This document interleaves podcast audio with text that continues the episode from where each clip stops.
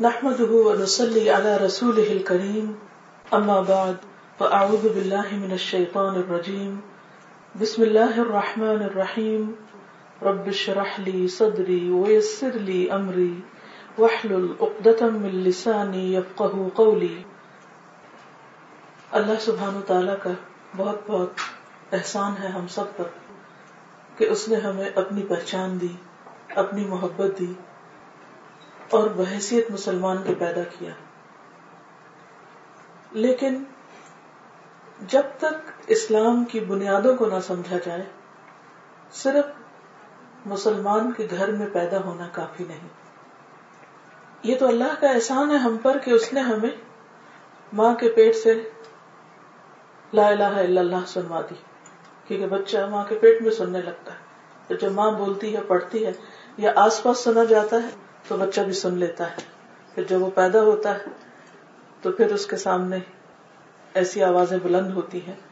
لیکن ہر مسلمان کے لیے لازم ہے کہ جب وہ بڑا ہو جائے باشعور ہو جائے، تو وہ باقاعدہ اس بات کا علم حاصل کرے، اس کو جانے، اس بات کو سمجھے کہ اس کی زندگی کا مقصد کیا ہے۔ اسے اس دنیا میں کیوں بھیجا گیا ہے؟ اس کا بھیجنے والا کون ہے؟ وہ اس سے کیا چاہتا ہے؟ مرنے کے بعد انسان کو واپس کہاں جانا ہے؟ واپس جانے کے بعد اس کا حساب کتاب کس بات پر ہوگا؟ دنیا میں رہتے ہوئے جو بھی اس نے امال کیے، جو بھی اس نے جمع پونجی اکٹھی کی، اس کو جب تولا جائے گا، تو اس کی قبولیت کا انحصار کس بات پر ہوگا؟ اس کی ساری محنت، اس کی ساری کوشش کیوں کر قبول کی جائے گی اور کس بات پر ریجیکٹ کر دی جائے گی؟ اس کے لیے بہت ضروری ہے کہ ہم سب اسلام کی بنیادوں کو سمجھیں۔ اور میری آج کی گفتگو کا موضوع جو مجھے دیا گیا وہ بھی یہی ہے فاؤنڈیشن آف اسلام اسلام کی بنیادیں۔ اسلام کی بنیادوں کو نبی اکرم صلی اللہ علیہ وسلم نے ایک حدیث میں مختصر الفاظ میں سمو دیا ہے۔ کوشش کریں تو یہ حدیث آپ کو زبانی بھی یاد ہو سکتی ہے۔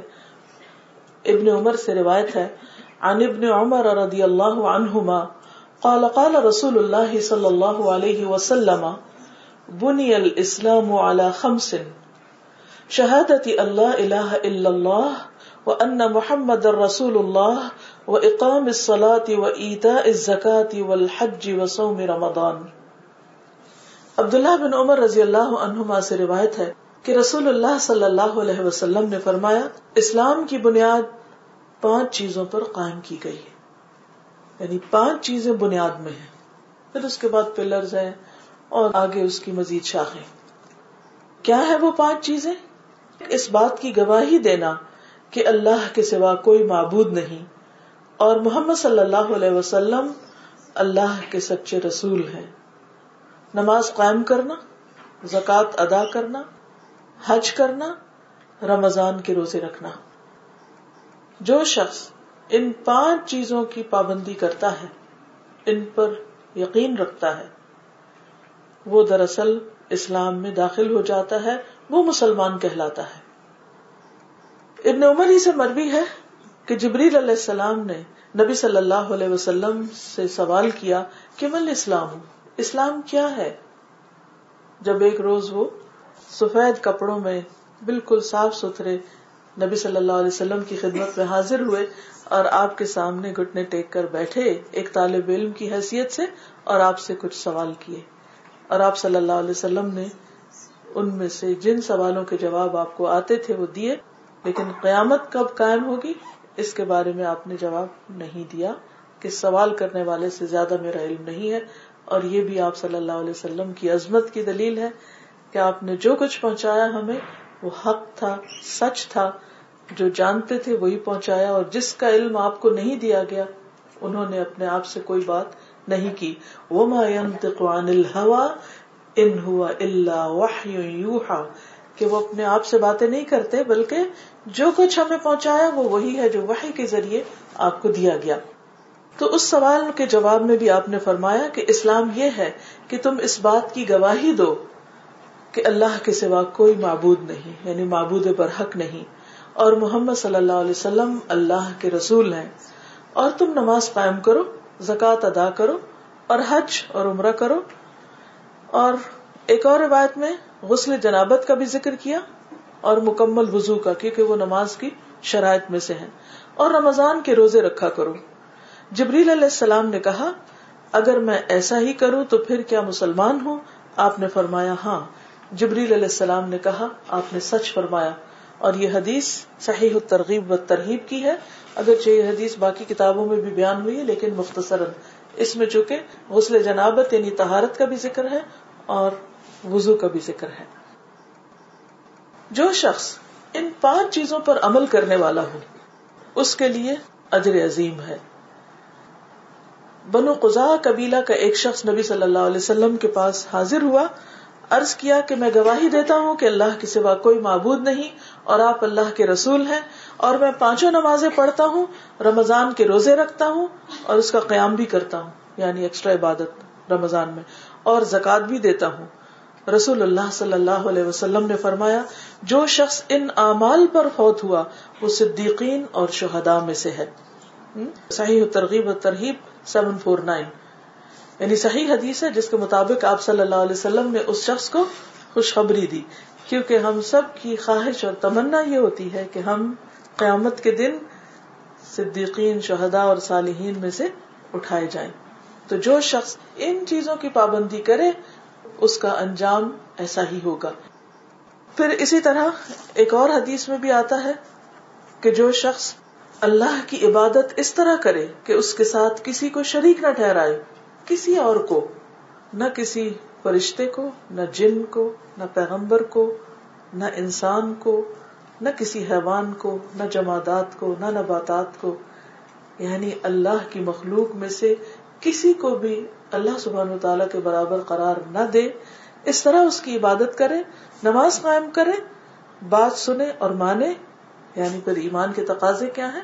کہ انسان اس بات کی تصدیق بھی کرے اور پھر عمل بھی کرے۔ تو اللہ تعالیٰ اسے جنت کے آٹھوں دروازوں میں سے داخل ہونے کا اختیار دے دے گا کہ تمہارے لیے دروازے کھلے جس میں سے چاہو داخل ہو جاؤ۔ یہ مسلم احمد کی روایت ہے۔ نبی صلی اللہ علیہ وسلم نے اس بات کی وارننگ بھی دی کہ قرب قیامت یعنی قیامت جب قریب ہوگی، تو کلم توحید کے علاوہ اسلام کی بنیادیں جو ہیں وہ مٹنے لگیں گی۔ آپ نے فرمایا کہ کپڑے کے بیل بوٹوں کی طرح اسلام مٹتا جائے گا۔ یعنی لوگوں کے لیے اسلام بالکل اجنبی ہو جائے گا۔ وہ پہچانے گئی نہیں کہ کون سی چیزیں کرنے سے انسان مسلمان کہلاتا ہے۔ حتیٰ کہ یہ بھی معلوم نہ ہوگا کہ نماز، روزہ، قربانی اور صدقہ کس کو کہتے ہیں۔ اور آج دنیا میں کئی ایسی نیشنز ہیں جہاں پر لوگ صرف لا الہ الا اللہ کہتے ہیں، محمد الرسول اللہ بھی نہیں کہتے۔ بہت عرصہ پہلے جب میں یونیورسٹی میں پڑھاتی تھی تو قازقستان کی کچھ اسٹوڈینٹس کا گروپ آیا تھا ہمارے پاس پڑھنے کے لیے۔ کیونکہ میں عربی کی ٹیچر تھی تو سب سے پہلے جو نئے بچے آتے تھے جن کو زبان نہیں آتی تھی وہ میرے پاس آتے تھے۔ تو میں نے ان بچوں سے جب بات کی کہ آپ مسلمان ہیں پہلے کہ ہاں مسلمان ہیں تو میں نے کہا کہ اسلام کیا ہوتا ہے؟ تو نے کہا کہ ہم اللہ کو مانتے ہیں۔ میں نے کہا اور محمد الرسول اللہ صلی اللہ علیہ وسلم کہتے نہیں وی ڈونٹ نو ہم نہیں اس بات کو جانتے۔ تو میں نے کہا کہ یہ کس قسم کا اسلام ہے؟ اور یہ میرے لیے بالکل ایک عجیب بات تھی کہ, کہ کم از کم انڈو پاک میں جو مسلمان بستے ہیں، وہ لا الہ الا اللہ کے ساتھ محمد رسول اللہ بھی کہتے ہیں۔ ہاں اس کا معنی جانتے ہو یا نہ جانتے ہو، لیکن کہتے ضرور ہیں۔ اور پھر اس کے تقاضے کیا ہیں؟ جب محمد الرسول اللہ ہی نہیں، تو پھر نماز کہاں اور حج کہاں اور زکوٰۃ کہاں اور باقی چیزیں کہاں؟ کیونکہ ان سب چیزوں کا عملی طریقہ تو خود رسول اللہ صلی اللہ علیہ وسلم نے ہمیں سکھایا۔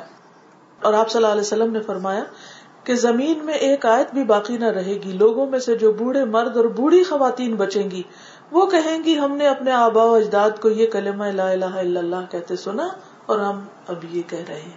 یعنی وہ صرف سنی سنائے پہ کہہ رہے ہوں۔ تو آپ دیکھیے کہ کس قدر خطرناک بات ہے کہ ہم مسلمان ہوتے ہوئے صرف سنی سنائی پہ لا الہ الا اللہ کہہ رہے ہوں۔ کہ ہمارے ماں باپ کہتے تھے، اس لیے ہم کہتے صرف ان نیشنز کی بات نہیں کہ جہاں پر جبرن ایسے قوانین نافذ کیے گئے کہ لوگوں کو اپنا اسلام چھپانا پڑا۔ آج آپ دیکھیں کہ جو لوگ ویسٹ کی طرف امیگریٹ کیے ہیں، وہاں پر جو نئی جنریشن پل رہی ہیں، ان میں سے بہت سے ایسے ہیں یعنی کہ مسلمانوں کے بچے، جن سے اگر آپ لا الہ الا اللہ سنیں تو شاید وہ پوری طرح نہ سنا سکیں۔ اور اگر مطلب پوچھیں تو اس سے بالکل نابلد ہوں گے۔ اور اگر ان سے پوچھا جائے کہ اسلام کیا ہے یا مسلمان کس کو کہتے ہیں یا لا الہ الا اللہ پڑھو، تو بس وہ کہیں گے کہ ہاں، ہمارے ماں باپ پڑھتے ہیں، تو اس لیے ہم بھی پڑھتے۔ لیکن اس کا مفہوم نہیں جانتے۔ بہت سے لوگ تو لا الہ الا اللہ بھی نہیں پڑھنا جانتے، وہ لا الہ الا اللہ کہہ رہے ہوتے ہیں۔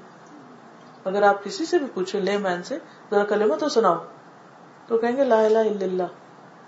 یہ لا الہ الا اللہ نہیں ہے، الا اللہ ہے، اور محمد الرسول اللہ، اور پھر اس کی گواہی دینا، اشہد اللہ الہ الا اللہ و اشہد ان محمد ابد و رسول اچھا بہت سے لوگ اشہد ان محمد رسول تو بولتے ہیں یا سمجھتے ہیں، لیکن ابد نہیں کہتے۔ وہ محمد صلی اللہ علیہ وسلم کو اللہ کا بندہ قرار نہیں دیتے، وہ بعض اوقات ان کو نور یا ان کو کچھ اور جیسے نسارا نے عیسی علیہ السلام کو اللہ کا بیٹا قرار دے دیا۔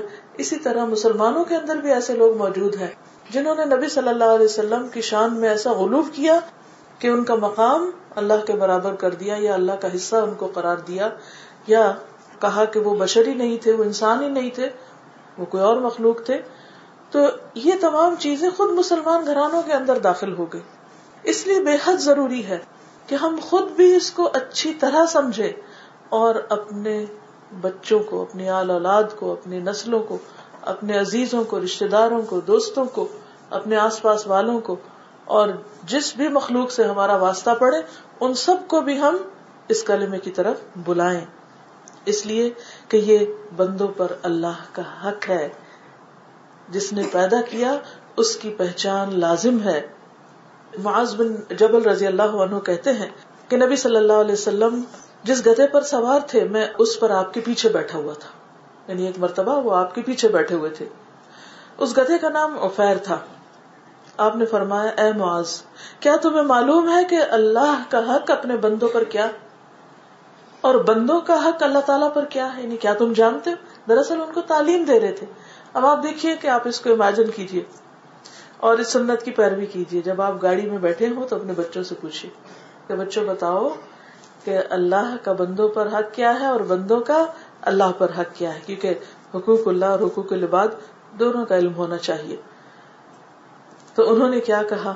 اللہ اور اس کا رسول ہی زیادہ جانتے ہیں۔ اکثر صحابہ کرام جاننے کے باوجود یہ کہا کرتے تھے کہ اللہ اور اس کا رسول ہی زیادہ جانتے ہیں، تاکہ کوئی اور زیادہ بہتر بات سیکھنے کا موقع مل جائے، اس سے جو ہمیں معلوم ہے کیونکہ ہمارا علم تو ناقص ہے۔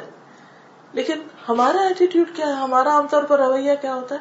اگر کوئی دین کی بات بتانے بھی لگے تو ہم کہتے ہیں، ہمیں معلوم ہے، اور کیا بتاؤ گے؟ کیا تم ہمیں مسلمان نہیں سمجھتے؟ اگر یہ کہا جائے کہ توحید کا علم حاصل کرو تو کہیں گے کہ کیا مسلمان نہیں؟ کیا مواحد نہیں؟ ہاں؟ یعنی وہ سیکھنا ہی نہیں چاہیں گے، آگے بڑھنا نہیں چاہیں گے۔ تو یہ جو علم کی ہرس ہے اور جاننے کا شوق ہے اور اس کے لیے کوشش اور محنت یہ بھی بہت ضروری ہے۔ تو آپ نے فرمایا کہ اللہ کا حق اپنے بندوں پر یہ ہے کہ اس کی عبادت کریں اور اس کے ساتھ کسی کو شریک نہ ٹھہرائیں۔ یہ اللہ کا حق ہے۔ اور بندوں کا اللہ پر حق کیا ہے کہ جو بندہ اللہ کے ساتھ کسی کو شریک نہ کرے، اللہ تعالیٰ اس کو عذاب نہ دے۔ یعنی اگر کوئی شخص عذاب سے بچنا چاہتا ہے تو اسے پہلے اللہ کا حق دینا ہوگا، تب اس کو اس کا حق ملے گا۔ نبی صلی اللہ علیہ وسلم نے فرمایا، اللہ تعالیٰ قیامت کے دن دوزخ کے سب سے کم عذاب والے سے پوچھے گا۔ اگر تمہیں روئے زمین کی ساری چیزیں مل جائیں، سب کچھ مل جائے۔ مثلا آپ کو کوئی یہ کہے کہ اگر تمہیں پورے قطر کا مالک بنا دیا جائے، تو کیا تم ان کو فدیے میں دے کر عذاب سے بچنا چاہو گے؟ وہ کہے گا ہاں۔ ضرور، سب کچھ لے لیں مجھ سے، لیکن عذاب سے بچ جاؤ تو اللہ تعالیٰ فرمائیں گے، میں نے دنیا میں تم سے اس سے کم چیز کا، اس سے زیادہ آسان چیز کا مطالبہ کیا تھا۔ اور وہ کیا تھا؟ کہ اللہ کے ساتھ کسی کو شریک نہ کیا جائے۔ اور یہ وعدہ ہم سے کب لیا گیا تھا؟ جب ہم آدم کی پیٹ میں تھے۔ فرمایا کہ تم سے اس سے آسان چیز کا مطالبہ کیا گیا تھا جب تم آدم علیہ السلام کی پیٹ میں تھے۔ وعدہ الس کے موقع پر۔ کہ میرے ساتھ کسی کو شریک نہ کرنا، لیکن تم نے اس کا انکار ہی کیا، نہ مانا اور آخر شرک ہی کیا۔ یعنی تم ایک وعدے کو پورا نہ کر سکے۔ اور اگر دیکھا جائے تو ہم اس دنیا میں آئے کیوں ہے اللہ سبحان و تعالیٰ نے فرشتوں کو فرمایا تھا کہ انی جائل فی الارض خلیفہ۔ خلیفہ کا لفظ خلف سے، پیچھے آنے والا۔ گویا، ساری مخلوق ہم سے پہلے بنائی جا چکی تھی۔ زمین اور آسمان اور جو کچھ اس میں اقوات ہے رزق ہے، جو ہماری ضروریات کی چیزیں ہیں۔ فرشتے بھی پہلے موجود تھے، جنات بھی موجود تھے۔ آخر میں ہمیں لایا گیا۔ اور پھر ہمیں کیا بتایا گیا؟ کہ خلق لکم ما فی الارض جميعا جو کچھ زمین میں، سب تمہارے لیے۔ ایک طرح سے تم اللہ کے مہمان ہو اور یہ زمین کا دسترخوان سب تمہارے لیے بچھایا گیا ہے۔ اس کے رزق میں سے کھاؤ۔ اچھے کام کرو۔ اللہ کا شکر ادا کرو۔ یہ سب کچھ تمہارا ہے، لیکن تم کس کے لیے ہو؟ جب ساری مخلوق تمہاری خدمت میں لگی ہوئی ہے، تو آخر تمہیں بھی تو کچھ کرنا چاہیے۔ تمہارے ذمے بھی کچھ آتا ہے، اور وہ کیا ہے؟ تم رب کے لیے ہو۔ وما خلقت الجن والانس الا ليعبدون۔ کہ میں نے جن و انس کو اپنی عبادت کے لیے پیدا کیا۔ اگر انسان اس دنیا میں سارے کام کرے، لیکن اللہ کی عبادت نہ کرے ہر چیز کا علم رکھتا ہو بڑی بڑی ڈگریاں اس کے پاس، بڑی بڑی کتابیں پڑھ رکھی ہوں۔ لیکن اس کو یہ نہ معلوم ہو کہ اس کا رب کون ہے۔ اور اس کی عبادت کیسے کرنی ہے؟ اور کیوں کرنا ہے؟ تو اس نے کیا سیکھا؟ کیا جانا؟ کیا پایا؟ وہ علم اس کے کس کام کا؟ جس علم میں اسے رب سے اور زیادہ دور کر دیا اور اسے رب کی پہچان نہ دی۔ کیونکہ وہ علم جو انسان کو اس کی زندگی کے مقصد سے ہی غافل کر دے، اس کے اس وجود کے مقصد سے ہی غافل کر دے، تو وہ علم علم نہیں پر جہالت ہے۔ اب دیکھیے کہ ہمارا جسم اللہ سبحانہ و تعالیٰ نے جس طرح بنایا، وہ ایک خاص شکل کا، ایک خاص حیت کا ہے۔ جو جو فیکلٹیز ہمیں دی ہے ان کا ایک مقصد ہے۔ مثلا اللہ نے ہمیں سب زیادہ عقل دی، سوچ دی، ارادہ دیا۔ اختیار دیا۔ یہ سب کچھ کیوں دیا؟ اس کا ایک مقصد ہے۔ پھر ہمارے جسم کو ایک خاص شکل میں بنایا۔ ہم اپنی گردن گھما سکتے ہیں۔ ہم گردن کو نیچے اوپر دائیں بائیں کر سکتے ہم اپنی کمر کو دورہ کر سکتے رکو کی حالت میں جا سکتے ہم زمین پر سجدے کی حالت میں اپنے ماتھے کو زمین پر ٹکا کر ایک بالکل چھوٹی حیات میں بیٹھ سکتے ہیں۔ یعنی پورے طول میں بھی، نصف حالت میں اور بالکل سجدے میں سب سے چھوٹی حالت میں ہم جا سکتے یہ جسم کسی اور کے پاس ایسا نہیں ہے۔ گائے، بھینس ہم سے زیادہ وزن رکھتی ہیں، لیکن نہ وہ عقل ہے، نہ جسم میں وہ فلیکسیبلٹی ہے۔ یہ انسان ہی ہے جو کھڑا بھی ہو سکتا ہے، قیام بھی کر سکتا ہے، جو رکو بھی کر سکتا ہے اور جو سجدہ بھی کر سکتا ہے۔ یہ جسم اللہ نے کسی ایک خاص مقصد کے لیے بنایا پھر آپ دیکھیے کہ جانوروں کے اندر دل تو ہوتا مگر وہ جذبات نہیں ہوتے جو ہم انسانوں کے اندر خوشی، غم، غصہ، محبت، نفرت، بغض۔ یہ سب کچھ اللہ نے ہمارے اندر احساسات کیوں رکھے آخر؟ اس کا کوئی مقصد ہے؟ کوئی وجہ ہے؟ پھر اللہ نے ہمارے اندر بہترین روح ڈالی۔ اس کا کوئی مقصد ہے؟ اتنی ساری نعمتیں کس لیے کہ ہم صرف اپنے نفس کے بندے بنے رہے صرف اپنی ہی خواہشات پوری کرتے رہے ہم اللہ کا حق نہ پہچانے، نہ دیکھیں کہ جس نے دیا، اس نے کیوں دیا ہے؟ کیا چاہا ہے ہم سے؟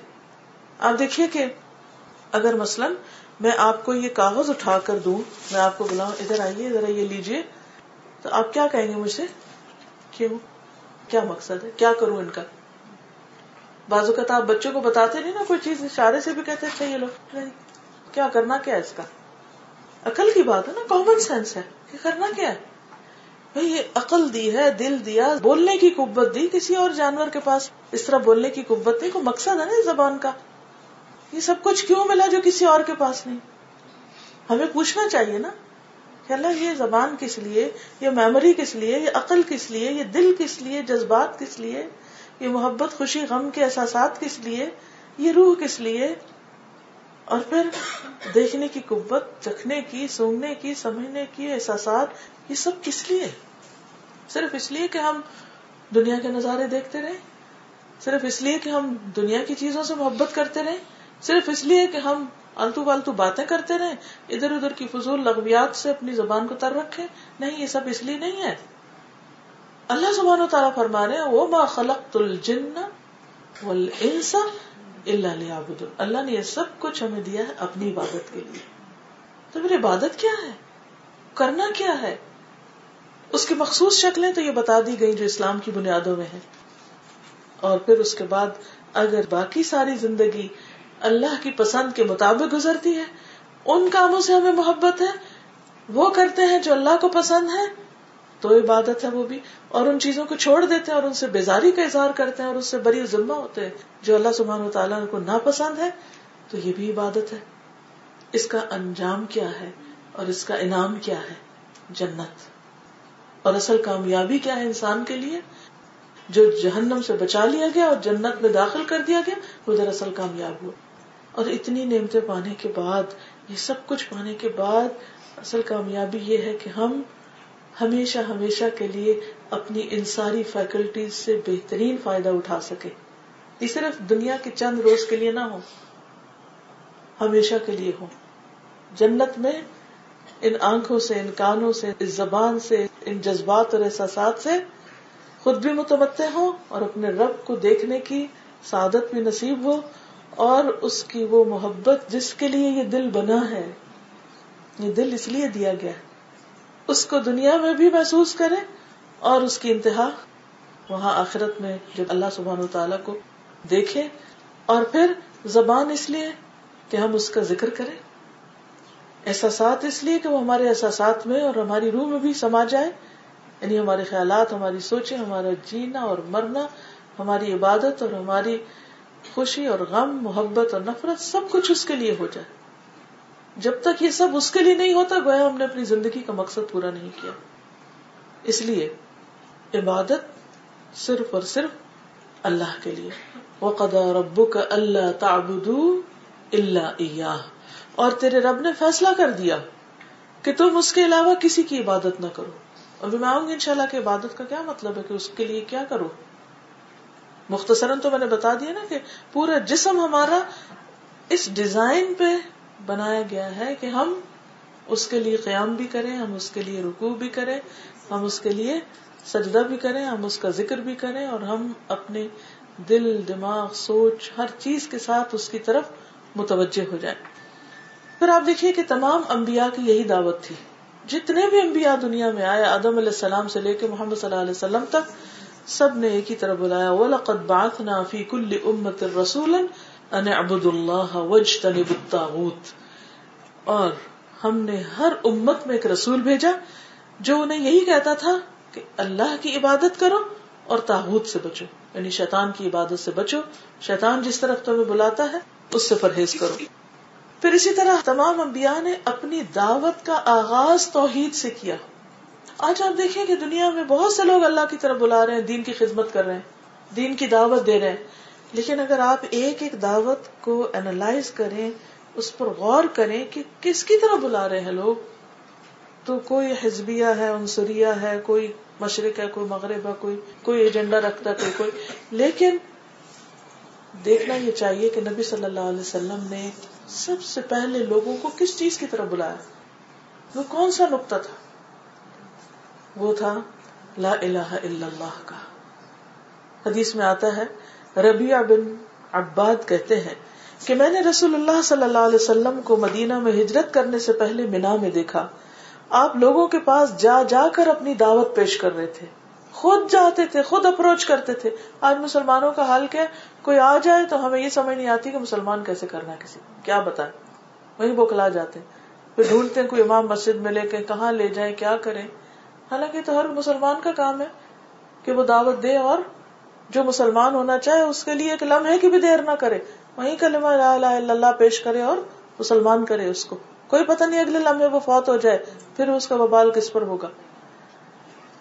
تو بہرحال، آپ صلی اللہ علیہ وسلم نے یہی فرمایا کہ انت ابدو ہو ولا تشریق بھی شیا کہ اس کی عبادت اور اس کے ساتھ کسی کو شریک نہ ٹھہرانا۔ ربیہ بن عبادی کہتے ہیں، انہوں نے جاہلیت کا زمانہ بھی پایا تھا اور بعد میں مسلمان بھی ہوئے تھے۔ کہتے ہیں کہ میں نے رسول اللہ صلی اللہ علیہ وسلم کو دل مجاز نامی ایک بازار میں دیکھا۔ اب دیکھیے کہ دعوت کی جگہ کون سی ہے جہاں لوگ ہوتے ہیں، مارکیٹ پلیسز۔ لوگوں کے سامنے اپنی دعوت پیش کرتے ہوئے آپ نے دیکھا۔ آپ کیا فرما رہے تھے؟ اے لوگو، لا الہ الا اللہ کہو تاکہ تم کامیاب ہو جاؤ۔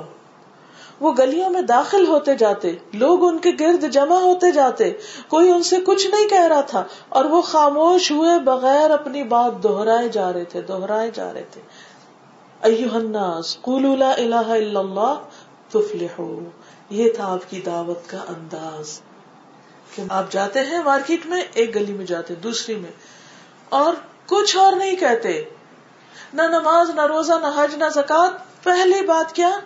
لا الہ الا اللہ تفلحو اور لوگ ان کے گرد گٹھے ہو رہے ہیں، پھر بکھر جاتے ہیں، پھر اور آ جاتے ہیں۔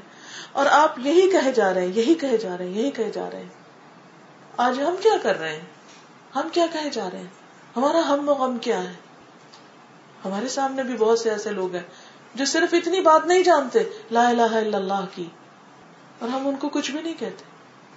اور ہم انتظار کرتے رہتے ہیں، پہلے ماحول پیدا کر لیں، پھر بتائیں گے۔ کیا نبی صلی اللہ علیہ وسلم نے ماحول پیدا کیا تھا اور پھر بتایا تھا؟ اسٹریٹ اپ سیدھی جا کے بات بتائی تھی۔ اور کوئی مشکل نہیں اس میں۔ جس سے آپ ملے سلام دعا کریں، بات کریں، پوچھیں، کیا دین ہے تمہارا؟ کس کو مانتے ہو؟ کتنے خدا مانتے ہو؟ اور فوراً لے آئے کہ نہیں، لا الہ الا اللہ۔ ایک ہی ہے، سب نہیں ہے۔ کسی کرسچن سے پوچھے کہ عیسیٰ علیہ السلام کو کیا مانتے ہو؟ خدا مانتے ہو یا رسول مانتے ہو؟ خدا کا بیٹا مانتے کیا مانتے اگر وہ کہیں تو وہاں اس کی وضاحت کر دیں۔ کسی ہندو سے ملے تو اس سے پوچھے کتنے مانتے کس کس کو مانتے اس کہیں نہیں، کوئی نہیں، بس صرف ایک ہے وہ، جس نے ان سب چیزوں کو بنایا سیدھی سی بات۔ اور میرا یہ ذاتی تجربہ ہے بلیو می کہ جب لوگوں سے تھوڑی دیر بھی بات کی سمپل انداز میں بات کی، تو تیار ہو گئے کہ اچھا مجھے ہمیشہ یہ ہوتا ہے کہ یہ لا الہ الا اللہ کا اگر کوئی اس وقت اقرار کر رہا ہے اور اس کو سمجھ آ گئی یہ بات، تو اس کو منہ سے بھی کہلوائے کہلوا دے ہم سوچتے ہیں اچھا پتہ نہیں اس کے بعد وہ کیا کرے گا، پتہ نہیں وہ نماز پڑھے گا یا نہیں، اور بھائی بات کی بات بات کی۔ آپ ایک قدم اٹھا لیں، باقی کوئی اور اٹھا لے گا۔ سب ہم ہی نے تھوڑی کرنا ہے۔ لیکن جو ہمیں میسر ہے، وہ ہم تو کریں۔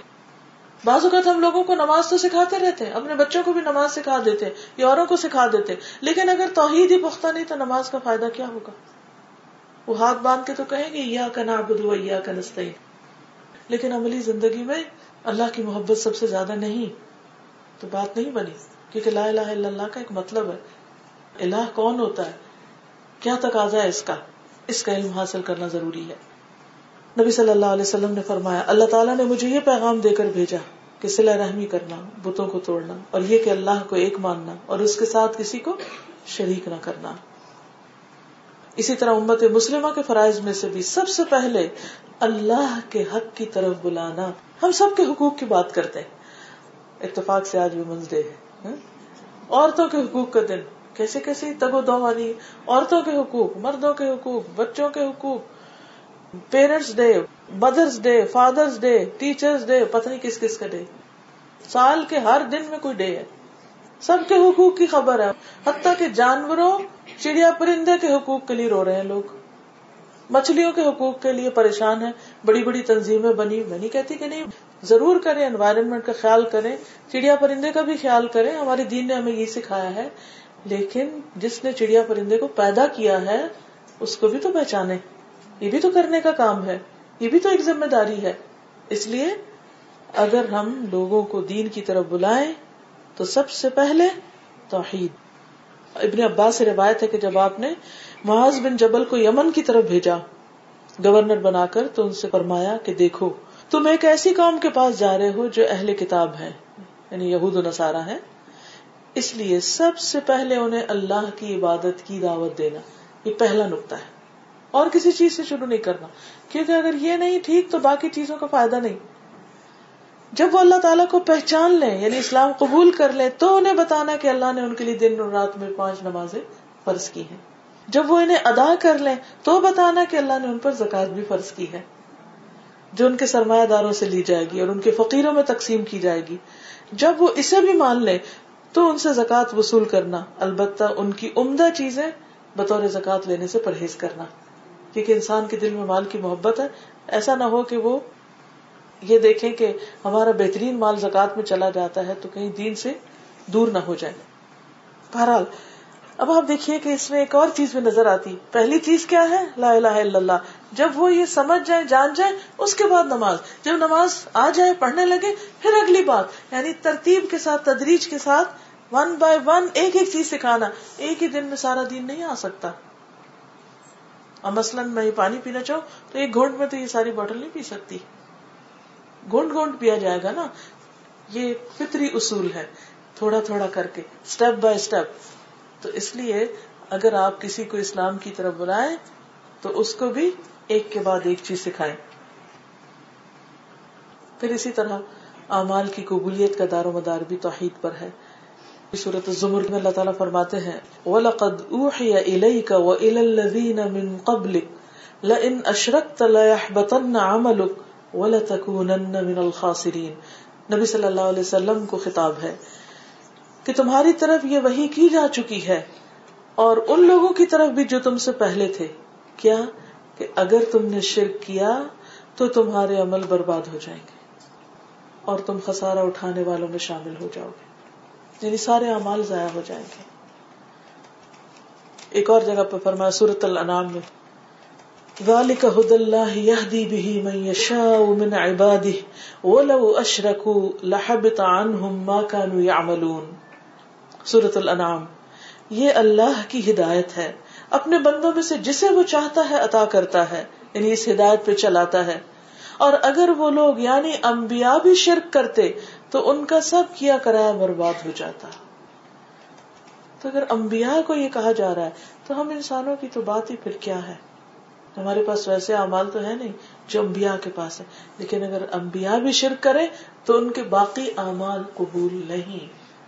تو یہ نقطہ اچھی طرح سمجھنے کا ہے، دل میں اتارنے کا ہے کہ باقی جتنے بھی کرنے کے کام ہیں، وہ اس وقت تک قبول نہیں، جب تک توحید خالص نہیں۔ جب تک شرک کی نفی نہیں۔ اسی لیے آپ دیکھیں کہ لا الہ الا اللہ لا سے شروع ہوتا ہے کہ سب کی نفی تب توحید خالص ہوگی اللہ کے لیے، تب ایک اللہ کی عبادت کی بات ہوگی۔ کیونکہ باقی گناہ معاف ہو سکتے ہیں، لیکن شرک کا گناہ معاف بھی نہیں ہوگا۔ ان اللہ لا يغفر ان يشرك به ويغفر ما دون ذلك لمن يشاء ومن يشرك بالله فقد افترى اثما عظيما اگر اللہ کے ساتھ کسی کو شریک کیا جائے، تو یہ گناہ وہ کبھی معاف نہ کرے گا۔ اس کے علاوہ جو بھی گناہ ہے وہ جسے چاہے معاف کر دے۔ اور جس نے اللہ کے ساتھ کسی کو شریک بنایا، اس نے بہتان باندھا اور بہت بڑے گناہ کا کام کیا۔ یعنی کبیرہ گناہوں میں سے نمبر ون شرک ہے۔ سب سے بڑا گناہ شرک ہے۔ اللہ سبحانہ تعالیٰ اہل کتاب کو کافر قرار دیتے ہیں اس بنا پر کہ انہوں نے شرک کیا۔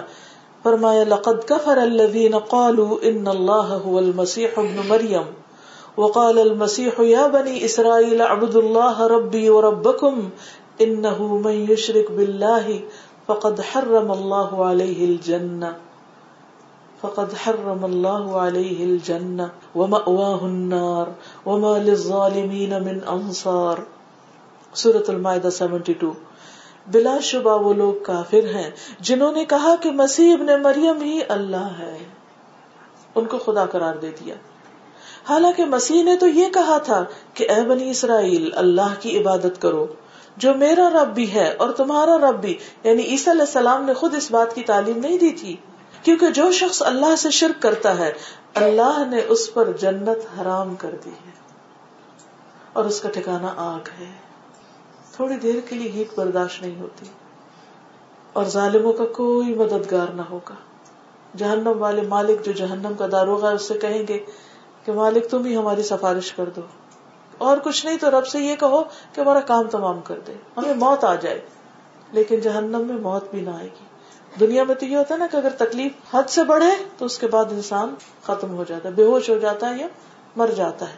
لیکن قیامت کے دن تو پھر جہنم میں موت بھی نہیں آئے گی۔ تم ملا یا منہ اولا یا وہاں نہ موت اور نہ زندگی یعنی زندگی وہ زندگی نہیں جس کو کوئی انجوائے کر سکے۔ اور اسی طرح موت بھی نہیں کہ جو انسان کے لیے مشکلات کے، شر کے خاتمے کا ذریعہ بنے۔ اب ہم سب اس حد تک تو کہتے ہیں کہ ہم لا الہ الا اللہ پڑھتے ہیں اور ہم شرک سے بچتے ہیں۔ لیکن کیا ہمیں واقعی پتا ہے کہ شرک میں کیا کیا چیزیں آتی ہیں؟ بعض اوقات ہم زبان سے کہہ دیتے ہیں اللہ کے سوا کوئی معبود نہیں۔ لیکن کچھ خیال ہمارے ایسے ہوتے ہیں، یا گفتگو ایسی ہوتی ہے، یا کچھ ایسی چھپے ہوئے شرک ہوتے ہیں، خفی شرک کے جن کا ہمیں علم ہی نہیں ہوتا، اور ہم زندگی بھر کرتے چلے جاتے ہیں اور توبہ بھی نہیں کرتے اس پر۔ اس لیے بہت ضروری ہے کہ اس کی بھی اویئرنیس کریٹ کی جائے۔ اور چھوٹی سے چھوٹی چیز کے شرک کے جو شیڈو ہے، اس سے بھی بچا جائے۔ حدیث میں آتا ہے، ابو موسا اشری کہتے ہیں کہ ایک دن رسول اللہ صلی اللہ علیہ وسلم نے ہمیں خطبہ دیتے ہوئے فرمایا لوگوں اس شرک سے بچو، کیونکہ اس کی آہٹ چیونٹی کی آہٹ سے بھی ہلکی ہوتی۔ کبھی کسی نے آواز سنی جب چیونٹی چلتی شرک کی جو آہٹ ہے یعنی شرک ایسے داخل ہو جاتا ہے کہ پتہ بھی نہیں چلتا۔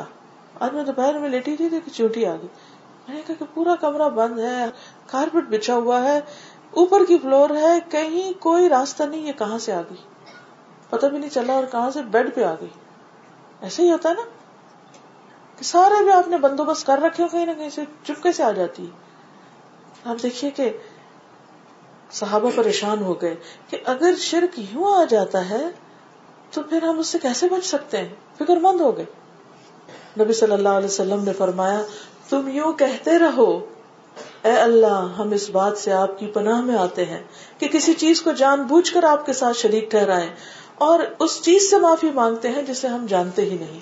وہ دعا ہے نا اللہ انی اعوذ بکا من ان اشرک بکا و انا عالم. و اعوذ بکا ان اشرک بکا و انا لا عالم. کہ اللہ، میں آپ کی پناہ میں اپنے آپ کو دیتا ہوں، آپ کی حفاظت میں، کہ میں جانتے بوجھتے ہوئے شرک کروں، کبھی ایسا نہ ہو، اور اس سے بھی کہ میں انجانے میں کر جاؤں اور مجھے پتا بھی نہ ہو۔ اور اس دعا کے جو صحیح ترغیب و ترغیب کے الفاظ ہیں اللہ انا نعوذ بکا من ان نشرک بک شیئا نعلمه ونستغفرک لما لا نعلم۔ کہ اللہ اس سے بھی بچانا، وہ بھی معاف کر دینا جس کا ہمیں پتہ ہی نہیں چلا، کیونکہ بہرحال ہم انسان ہیں۔ اس لیے لازم ہے کہ ہم لا الہ الا اللہ کا مفہوم جانے قرآن مجید میں آتا ہے، سورت محمد میں فعلم انہ لا الہ الا اللہ تم جان لو کہ اللہ کے سوا کوئی الہ نہیں ہے۔ اب توحید، ہم یہ کہتے ہیں کہ ہاں اللہ ایک ہے، اس کا کوئی شریک نہیں۔ لیکن اس کا مطلب کیا ہے کہ ایک ہے؟ کس چیز میں ایک ہے؟ اپنے الہ ہونے میں ایک ہے، کہ عبادت صرف اس کی ہو۔ تو اس میں توحید کی تفصیل جاننا ضروری ہے۔ کہ توحید ہے کیا؟ ایک حدیث میں آتا ہے، ابن عباس کہتے ہیں کہ ایک دن وہ حضور صلی اللہ علیہ وسلم کے پیچھے سوار تھے۔ رسول اللہ صلی اللہ علیہ وسلم نے ان سے فرمایا، اے لڑکے، میں تجھے چند کلمات سکھاتا ہوں۔ یعنی کہ میں تمہیں چند کلمات سکھاتا ہوں۔ اور آپ نے ان کو سکھائے۔ وہ روایت ہم تک بھی پہنچی۔ وہ کلمات ہمیں بھی سیکھ لینے چاہیے۔ وہ باتیں ہمیں بھی سیکھنی چاہیے۔ وہ کیا ہے فرمایا احفظ اللہ یحفظ کا اللہ کی حفاظت کرو۔ اللہ تمہاری حفاظت کرے گا۔ اس کا کیا مطلب اللہ کی حفاظت کرو؟ اللہ کے احکام کی حفاظت کرو۔ کہ اللہ تعالیٰ نے کیا فرمایا ہے؟ وہ ہم سے کیا چاہتا ہے؟ تو اگر تم اپنے دین کی حفاظت کرو گے اس بات کی کیئر کرو گے خیال رکھو گے کہ اللہ تعالیٰ ہم سے کیا چاہتا ہے اور مجھے کس وقت میں کیا کرنا ہے، تو اللہ کی حفاظت میں آ جاؤ گے امان میں آ جاؤ گے پھر فرمایا، احفظ اللہ تجد ہو تجاہک. اللہ کی حفاظت کرو. تم اسے اپنے سامنے پاؤ گے. یعنی اللہ کے احکامات کی پابندی کرو تو تم اسے اپنے سامنے پاؤ گے. یعنی تمہاری مدد میں موجود ہوگا. جب مانگو، اللہ سے مانگو. یہ ہے توحید. جب مانگو، اللہ سے مانگو. یعنی اپنی دعاؤں کو خالص اللہ کے لیے کرنا. ایا کا نعبد و ایا کا نستعین. صرف تیری ہم عبادت کرتے ہیں اور صرف تجھ سے ہم مدد چاہتے ہیں۔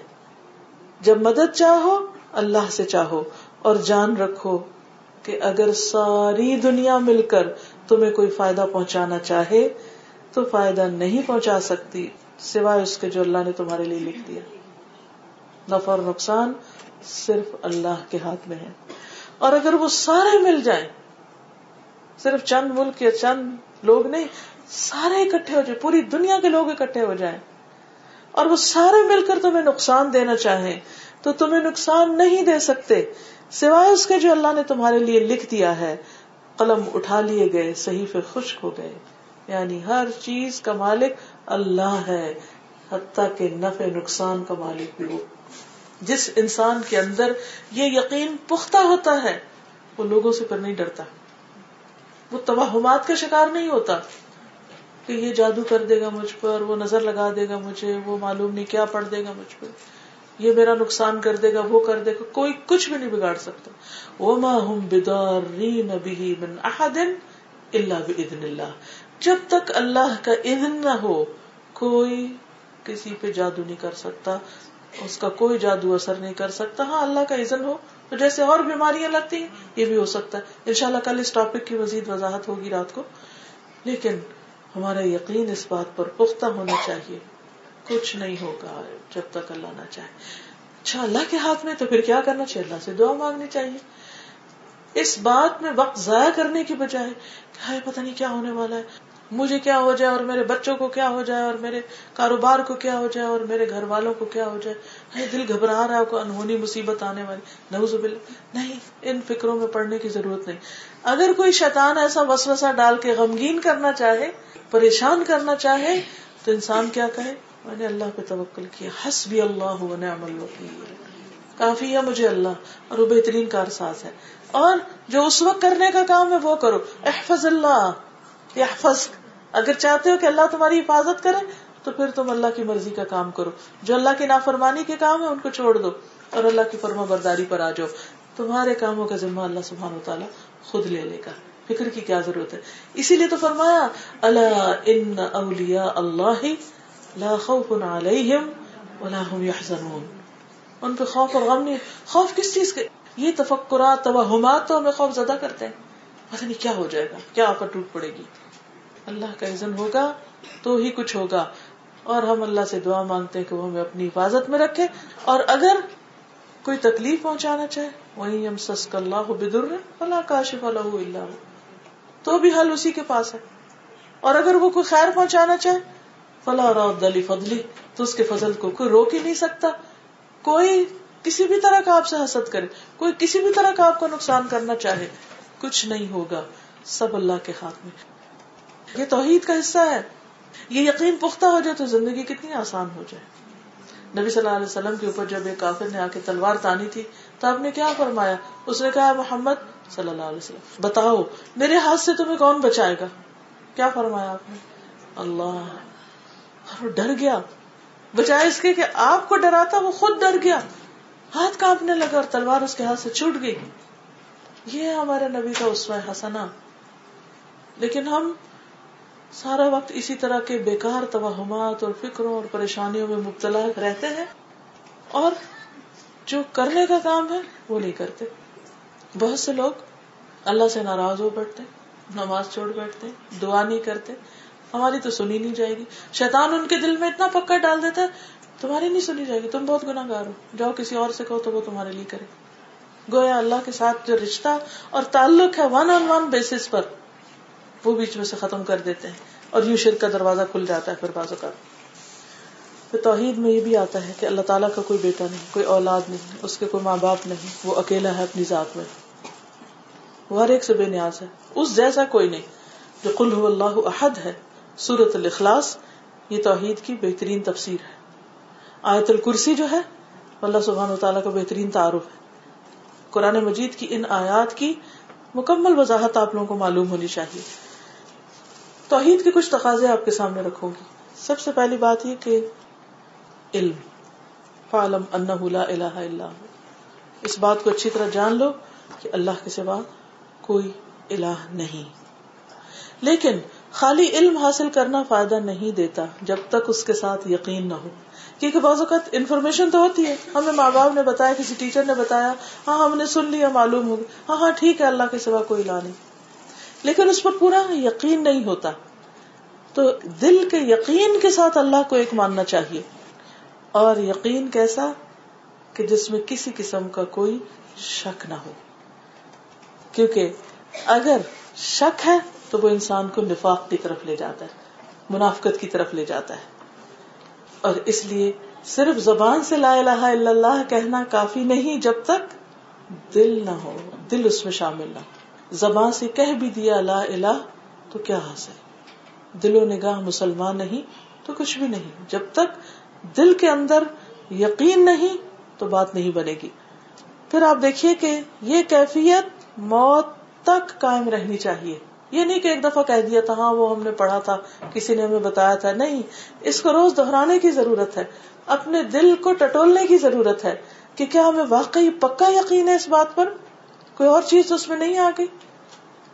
تو مرتے وقت اگر کوئی لا الہ الا اللہ پر مرے، تو پھر اللہ تعالیٰ اس کو جنت میں داخل کریں گے اور وہ دوزخ میں داخل نہ ہوگا۔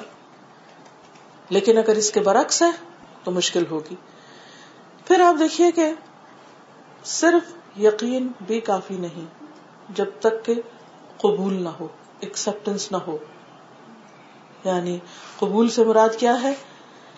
کہ انسان اللہ کے تمام احکامات کو خوشی سے قبول کر لے، سچے دل سے قبول کر لے۔ نماز کا حکم ہو سمے وہ اتانا کوئی حجت بازی نہیں، بحث نہیں کہ ہاں دیکھے نماز پڑھنے والے۔ نہیں، اللہ کا حکم ہے اس لیے پڑھ رہے ہیں۔ ہمیں نہیں معلوم کہ دوسرے پڑھنے والے کیا کرتے ہیں، کیا نہیں۔ ان کا معاملہ اللہ کے ذمے ہے۔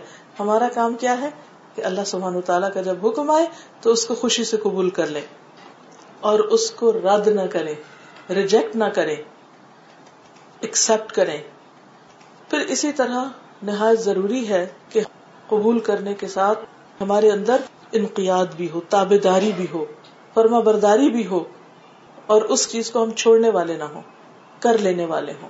اور پوری کی پوری سبمشن مکمل اطاعت، مکمل فرما برداری، بغیر کسی ہیل و حجت کے، بغیر کسی تاخیر کے بغیر کسی جھجک کے، بغیر کسی دل کی تنگی کے منافقین بھی نماز کے لیے آتے تھے نا؟ لیکن ان کے دلوں کا حال کیا ہوتا تھا؟ اس کے اندر اطاعت کی کیفیت نہیں ہوتی تھی۔ مجبوری اور معذوری کے ساتھ کہ ہاں وہ اداقام الاسلاتی ہم کو سالا سستی کے ساتھ اس کی طرف کھڑے ہوتے تھے۔ پھر یہ کہ انسان جو کہے، اس میں سچا بھی ہو۔ صدق، جو جھوٹ کے اپوزٹ ہے یعنی ٹروتھ فلنس ہو۔ یعنی انسان یہ نہ کہے کہ زبان سے کچھ اور عمل میں کچھ۔ یہ کس کی صفت ہے؟ منافقین کی۔ قرآن مجید میں آتا ہے وہ من الناس من یقول آمنا باللہ وبالیوم الاخر وما هم بمؤمنین لوگوں میں سے بعض کہتے ہیں، ہم اللہ پر ہی مان لائے، ہم آخرت کو مانتے ہیں، حالانکہ وہ مومن نہیں ہے اس بات سے ڈرنا چاہیے۔ کہیں ایسا تو نہیں کہ ہم بھی کہہ رہے ہوں، لیکن اللہ کے یہاں اس کی قبولیت ہی نہ ہو۔ وہ کب ہوتی ہے کہ جب انسان کے قول اور فیل میں تضاد ہوتا ہے۔ کہ زبان سے تو کہہ رہے ہیں اللہ الہ الا اللہ، لیکن عمل میں نہیں ہے۔ اللہ کے حکم کے لیے دل میں پورا یقین نہیں اور اطاعت کا پورا جذبہ نہیں۔ جب آسانی ہوئی، عمل کر لیا اور جب مشکل لگا تو چھوڑ دیا۔ کبھی سستی کی، کبھی غفلت کبھی دکھاوا، کبھی کچھ اور چیزیں۔ اس لیے صدق کے ساتھ اخلاص ضروری ہے۔ اخلاص سنسیئرٹی جس میں کسی قسم کا کوئی بھی غل اور کسی قسم کی کوئی بھی آمیزش نہ یعنی پیورٹی ہو اس کے اندر۔ کل ان سلاتی و نسخی و محیا و مماتی لاہ رب العالمین یعنی کسی بھی قسم کی کوئی ریاکاری اور دکھاوا بھی نہ ہو۔ اخلاص شرک کے اپوزٹ ہے لیکن ہم شرک کو صرف کیا سمجھتے ہیں؟ شرک اکبر۔ جبکہ شرک اصغر جس میں ریاکاری آتی ہے، اس کی طرف سے عام طور پر غافل ہو جاتے ہیں۔ ویسے ہم نماز پڑھ رہے ہیں اور جو ہی دیکھا کوئی آ گیا تو ہم ذرا اور زیادہ اچھے ہو کے کھڑے ہو گئے، یہ شرک ہو گیا۔ یعنی شرک اصغر یعنی ریاکاری ہو گئی۔ اس سے بھی بچنا چاہیے، کیونکہ ہماری نماز کس کے لیے تھی؟ بندوں کے لیے نہیں تھی، اللہ کے لیے تھی۔ تو بندے ہیں یا نہیں؟ ایک ہی جیسی نماز ہونی چاہیے۔ ظاہر اور باطن دونوں میں ایک ہی طرح۔ کیونکہ فمن کا یرجو لقاء ربه فلیعمل عملا صالحا ولا یشرک بعبادت ربه احدا کہ جو اپنے رب سے ملاقات کی امید رکھتا اسے چاہیے کہ اچھے عمل کرے اور اپنے رب کی عبادت میں کسی کو بھی شریک نہ کرے۔ ایک شخص نے آ کر حضور صلی اللہ علیہ وسلم سے پوچھا کہ ایمان کیا ہے؟ تو آپ نے فرمایا، اخلاص۔ اس وقت آپ نے ایمان کی ڈیفینیشن کیا فرمائی؟ اخلاص۔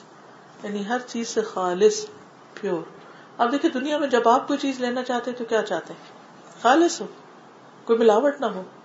کیونکہ ملاوٹ سے تو تاثیر بدل جاتی۔ اسی طرح اگر توحید میں کسی اور چیز کی ملاوٹ ہو گئی تو بات نہیں بنے گی۔ پھر آپ دیکھیے کہ خالص عمل ہی قبول ہوگا۔ کیونکہ اگر کوئی شخص کوئی کام اللہ کے لیے بھی کر رہا ہے اور ساتھ کسی اور غرض سے بھی، تو اس عمل کی قبولیت نہ ہوگی۔ حدیث میں آتا ہے، ان اللہ لا يقبل من العمل الا ما كان له خالصا وابتغي به وجهه رسول اللہ صلی اللہ علیہ وسلم نے فرمایا، اللہ تعالیٰ صرف وہ عمل قبول کرتا ہے جو خالص اس کی رضا کے لیے ہو، اس کو خوش کرنے کے لیے، اس کو راضی کرنے کے لیے، اس کی محبت میں۔ اور اس کے کرنے سے خالص اسی کی رضا مقصود ہو پھر آپ دیکھیے کہ یہ سب کچھ ایک مشینی عمل نہیں ہے کہ ہاں ہم نے جان لیا کہ اللہ ایک ہے اور ہمیں پکا یقین آ گیا اور اب ہم اس کی ہر بات قبول کرتے ہیں اور ہم اس کی اطاعت کر رہے ہیں اور ہم اپنی اس اطاعت میں سچے ہیں، جو کہتے ہیں وہ کرتے ہیں اور ہماری ہر چیز بالکل اس کے لیے خالص ہے۔ نہیں، جب تک عمل میں محبت نہ ہو۔ محبت کا عنصر اور محبت کی چاشنی جب تک شامل نہ ہو، اس وقت تک بھی توحید مکمل نہیں ہوتی۔ اس لیے اللہ سبحان تعالی سے محبت اور جو بھی اس کی اطاعت ہے وہ محبت کے ساتھ، خوشی کے ساتھ، دل کی چاہت کے ساتھ ہو۔ اور سب سے بڑھ کر اللہ کی محبت ہو دل میں۔ نمبر دو اور تین بھی نہیں۔ اور یہ ایک بہت بڑا ٹیسٹ ہے کہ سب سے بڑھ کر اللہ کی محبت اور ہر اس چیز سے بچنا کہ جو اللہ کی محبت میں رکاوٹ ڈالے یا اللہ کی محبت پر غالب آنے لگے۔ کیونکہ والذین آمنوا اشد حب اللہ وہ لوگ جو ایمان لائے، اللہ کی محبت میں سب سے زیادہ شدید ہوتے ہیں۔ نمبر ون، اللہ کی محبت ہوتی ہے۔ اور انہی چیزوں سے محبت رکھتے ہیں جن سے اللہ تعالیٰ محبت رکھتا ہے۔ اور ان چیزوں سے بچتے ہیں اور ان چیزوں سے نفرت رکھتے ہیں جن سے اللہ سبحان تعالیٰ نفرت کرتا ہے۔ یعنی محبت اور نفرت بھی اللہ کی رضا کے تابع ہو جائے۔ حدیث میں آتا ہے، من آتا اللہ و منع اللہ و احب اللہ و ابغض اللہ و انکح اللہ فقد استکمل الایمان جو شخص اللہ کی رضا کے لیے کچھ دے، اللہ کی رضا کے لیے روکے، اللہ کے لیے محبت کرے، اللہ کے لیے نفرت کرے، اللہ کی رضا کے لیے نکاح کرے، اس نے اپنا ایمان مکمل کر لیا۔ یعنی سارے کام دین کے ہوں یا دنیا کے، اللہ کی خاطر ہوں۔ تب ایمان مکمل ہوتا ہے۔ پھر اسی طرح یہ ہے کہ انسان کی دعا، مناجات، اس کی حاجات، یہ ساری کی ساری اللہ کے ساتھ ہوں۔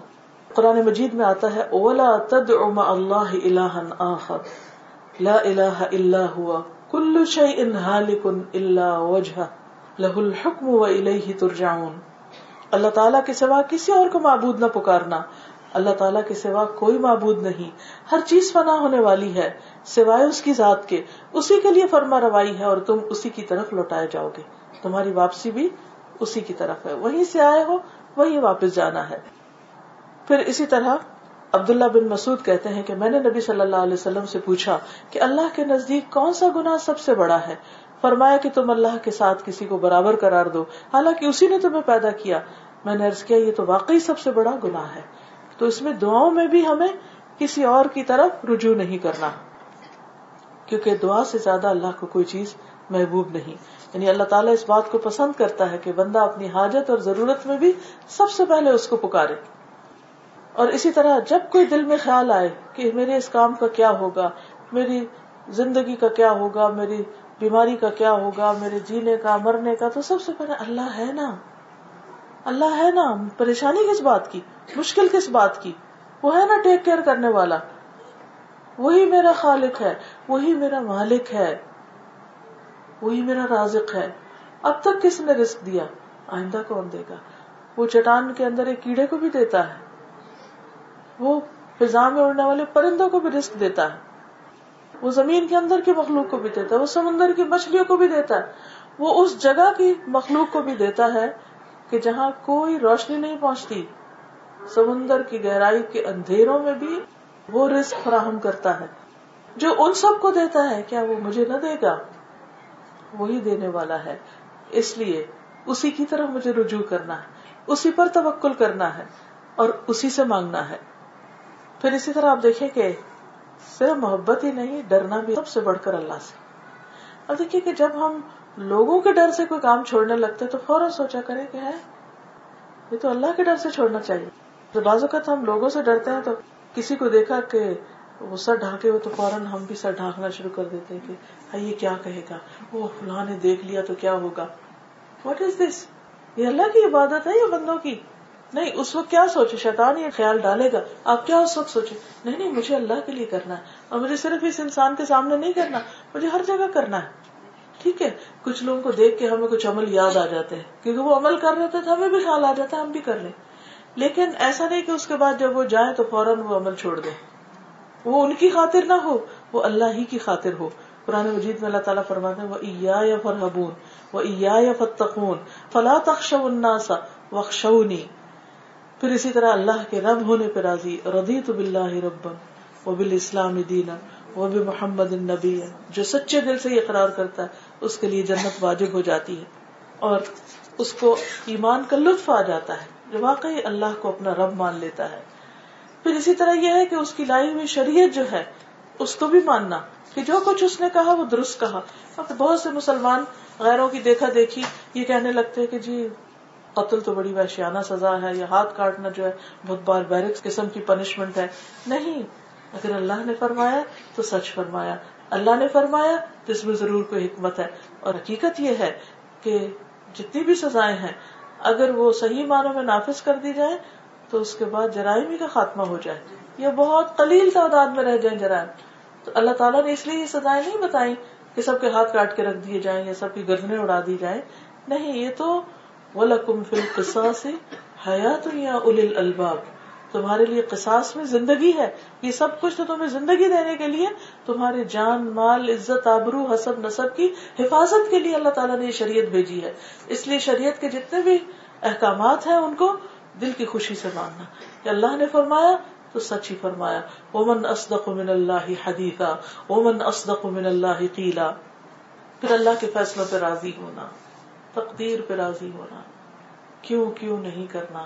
کہ مجھ پہ یہ غم کیوں آ گیا؟ یہ میرے ساتھ ایسا کیوں ہو گیا؟ عبادہ بن سامت کہتے ہیں کہ ایک آدمی نبی صلی اللہ علیہ وسلم کے پاس آیا اور کہا کہ اے اللہ کے نبی، کون سا عمل افضل ہے؟ آپ نے فرمایا، اللہ پر ایمان لانا، اس کی تصدیق کرنا، اس کے راستے میں جہاد کرنا۔ اس نے کہا اللہ کے رسول صلی اللہ علیہ وسلم، میں اس سے آسان عمل چاہتا ہوں۔ آپ نے فرمایا، افو درگزر کرنا، صبر کرنا۔ اس نے کہا، اللہ کے رسول صلی اللہ علیہ وسلم، میرا ارادہ تو اس سے بھی آسان عمل کا ہے۔ آپ نے فرمایا، اللہ تعالیٰ تمہارے بارے میں جو فیصلہ کر دے اس پر اللہ کو کوئی الزام نہ دینا۔ مثلاً بعض اوقات ہماری زندگی بے چینیوں اور اضطراب اور کرب سے بھری بھی ہوتی بٹرنس سے بھری بھی ہوتی کیوں؟ اس لیے کہ ہمارے اندر شکر گزاری نہیں ہوتی اور ہم اللہ کے فیصلوں پر راضی نہیں ہوتے۔ ہم یہ کہتے ہیں کہ ایسا کیوں ہوا؟ مثلا میری شکل ایسی کیوں ہے؟ کچھ لوگ اسی پہ پریشان رہتے ہیں کہ میرا رنگ ایسا کیوں ہے؟ میرا قد چھوٹا کیوں ہے؟ میرا ناک ایسا کیوں ہے؟ میرے بال ایسے کیوں ہے مجھے ایسا کیوں بنایا اللہ نے؟ کئی تو اس پہ ناراض رہتے ہیں کہ ہمیں عورت کیوں پیدا کیا؟ یا چلے اس پہ ناراض نہیں تو اس پہ ضرور ہوں گے کہ بیٹی کیوں ہمارے گھر پیدا ہو گئی؟ اللہ کے فیصلوں کو قبول نہیں کرتے، اللہ کی رضا پہ راضی نہیں ہوتے۔ تو اگر کوئی بیٹی کے پیدا ہونے پر افسوس کرتا ہے، اللہ سے ناراض ہوتا ہے، تو وہ دور جاہلیت والی حرکت کر رہا ہے۔ کیونکہ جاہلیت میں لوگ اذا بشر احدهم بالانثى ظل وجهه مسودا وهو كظيم کہ جب ان میں سے کسی کو بیٹی کے پیدا ہونے کی خوشخبری دی جاتی، تو اس کا چہرہ سیاہ ہو جاتا، رنگ پک ہو جاتا، رنگ بدل جاتا، اور وہ غم کے گھونٹ پیتا کہ بیٹی کیوں پیدا ہوگی؟ تو آج بھی سو کالڈ مسلم کے اندر ایسے لوگ موجود ہیں جو اللہ کے اس فیصلے کو قبول نہیں کرتے۔ چلیے، وہ تو بیٹی بھی ہے۔ اگر کوئی اسپیشل چائلڈ پیدا ہو جائے، کوئی خاص کمزوری کے ساتھ، مثلاً نابینا بچہ پیدا ہو جائے پتا نہ یا کوئی معذور بچہ پیدا ہو جائے، چل نہیں سکتا یا بول نہیں سکتا، اس وقت تو لوگوں کی بعض اوقات ناراضگی اور جو بٹرنس ہے، وہ حد سے بڑھ جاتی ہے۔ نوز باللہ، وہ کہتے ہیں ہمارے ساتھ زیادتی ہو گئی۔ آپ نے اللہ تعالیٰ کو کیا دے رکھا ہے کہ آپ اپنی مرضی کی چیزیں لیں؟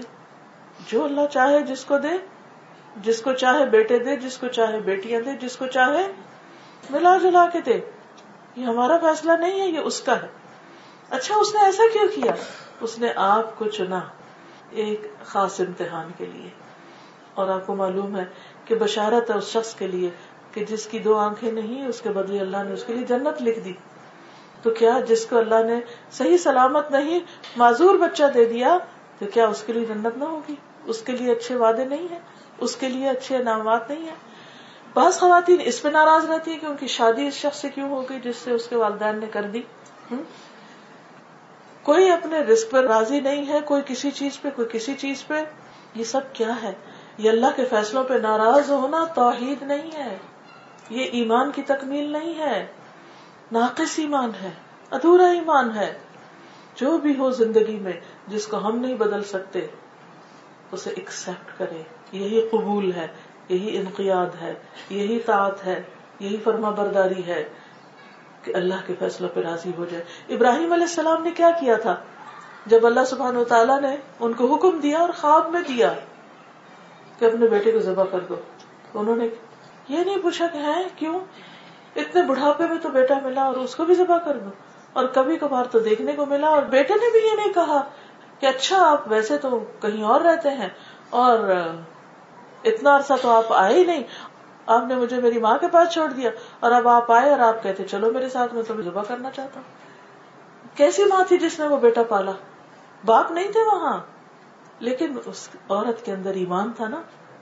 اور وہ ایمان اپنے بچے میں اس نے ڈالا، اس کو سکھایا، اور پھر آپ دیکھیے کہ کس طرح جب وہ خواب سناتے تو کہتے، یا ابت فالما تو عمر ابا جان، آپ جو چاہتے ہیں کریے۔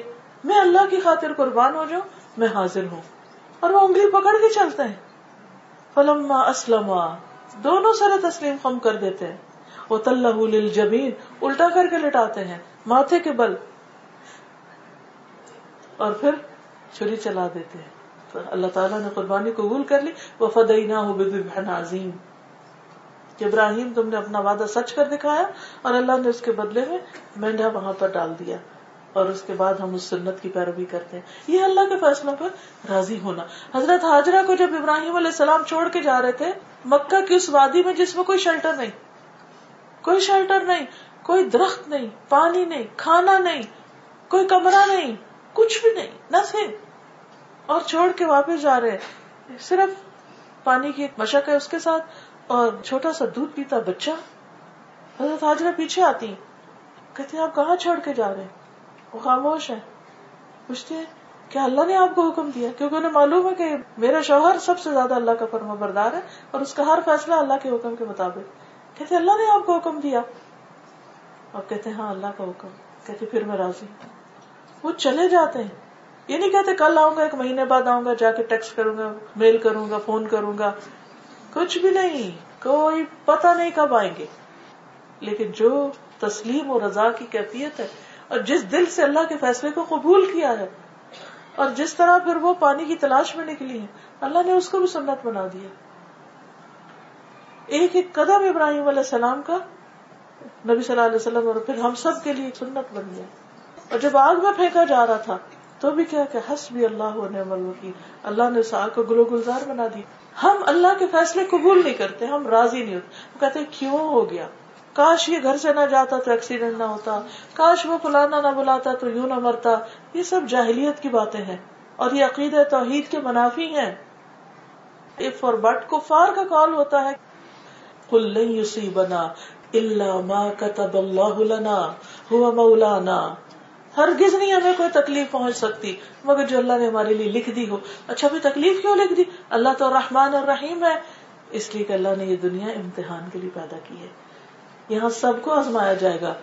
وَلَنَبْلُوَنَّكُمْ بِشَيْءٍ مِّنَ الْخَوْفِ وَالْجُوعِ وَنَقْصٍ مِّنَ الْأَمْوَالِ وَالْأَنفُسِ وَالثَّمَرَاتِ وَبَشِّرِ الصَّابِرِينَ الَّذِينَ إِذَا أَصَابَتْهُمْ مُصِيبَةٌ قَالُوا إِنَّا لِلَّهِ وَإِنَّا إِلَيْهِ رَاجِعُونَ۔ یہ جو اِنَّا لِلَّهِ اور اِنَّا إِلَيْهِ رَاجِعُونَ، یہ ہے توحید۔ ہم اللہ کے ہیں، اسی کی طرف واپس جانا ہے۔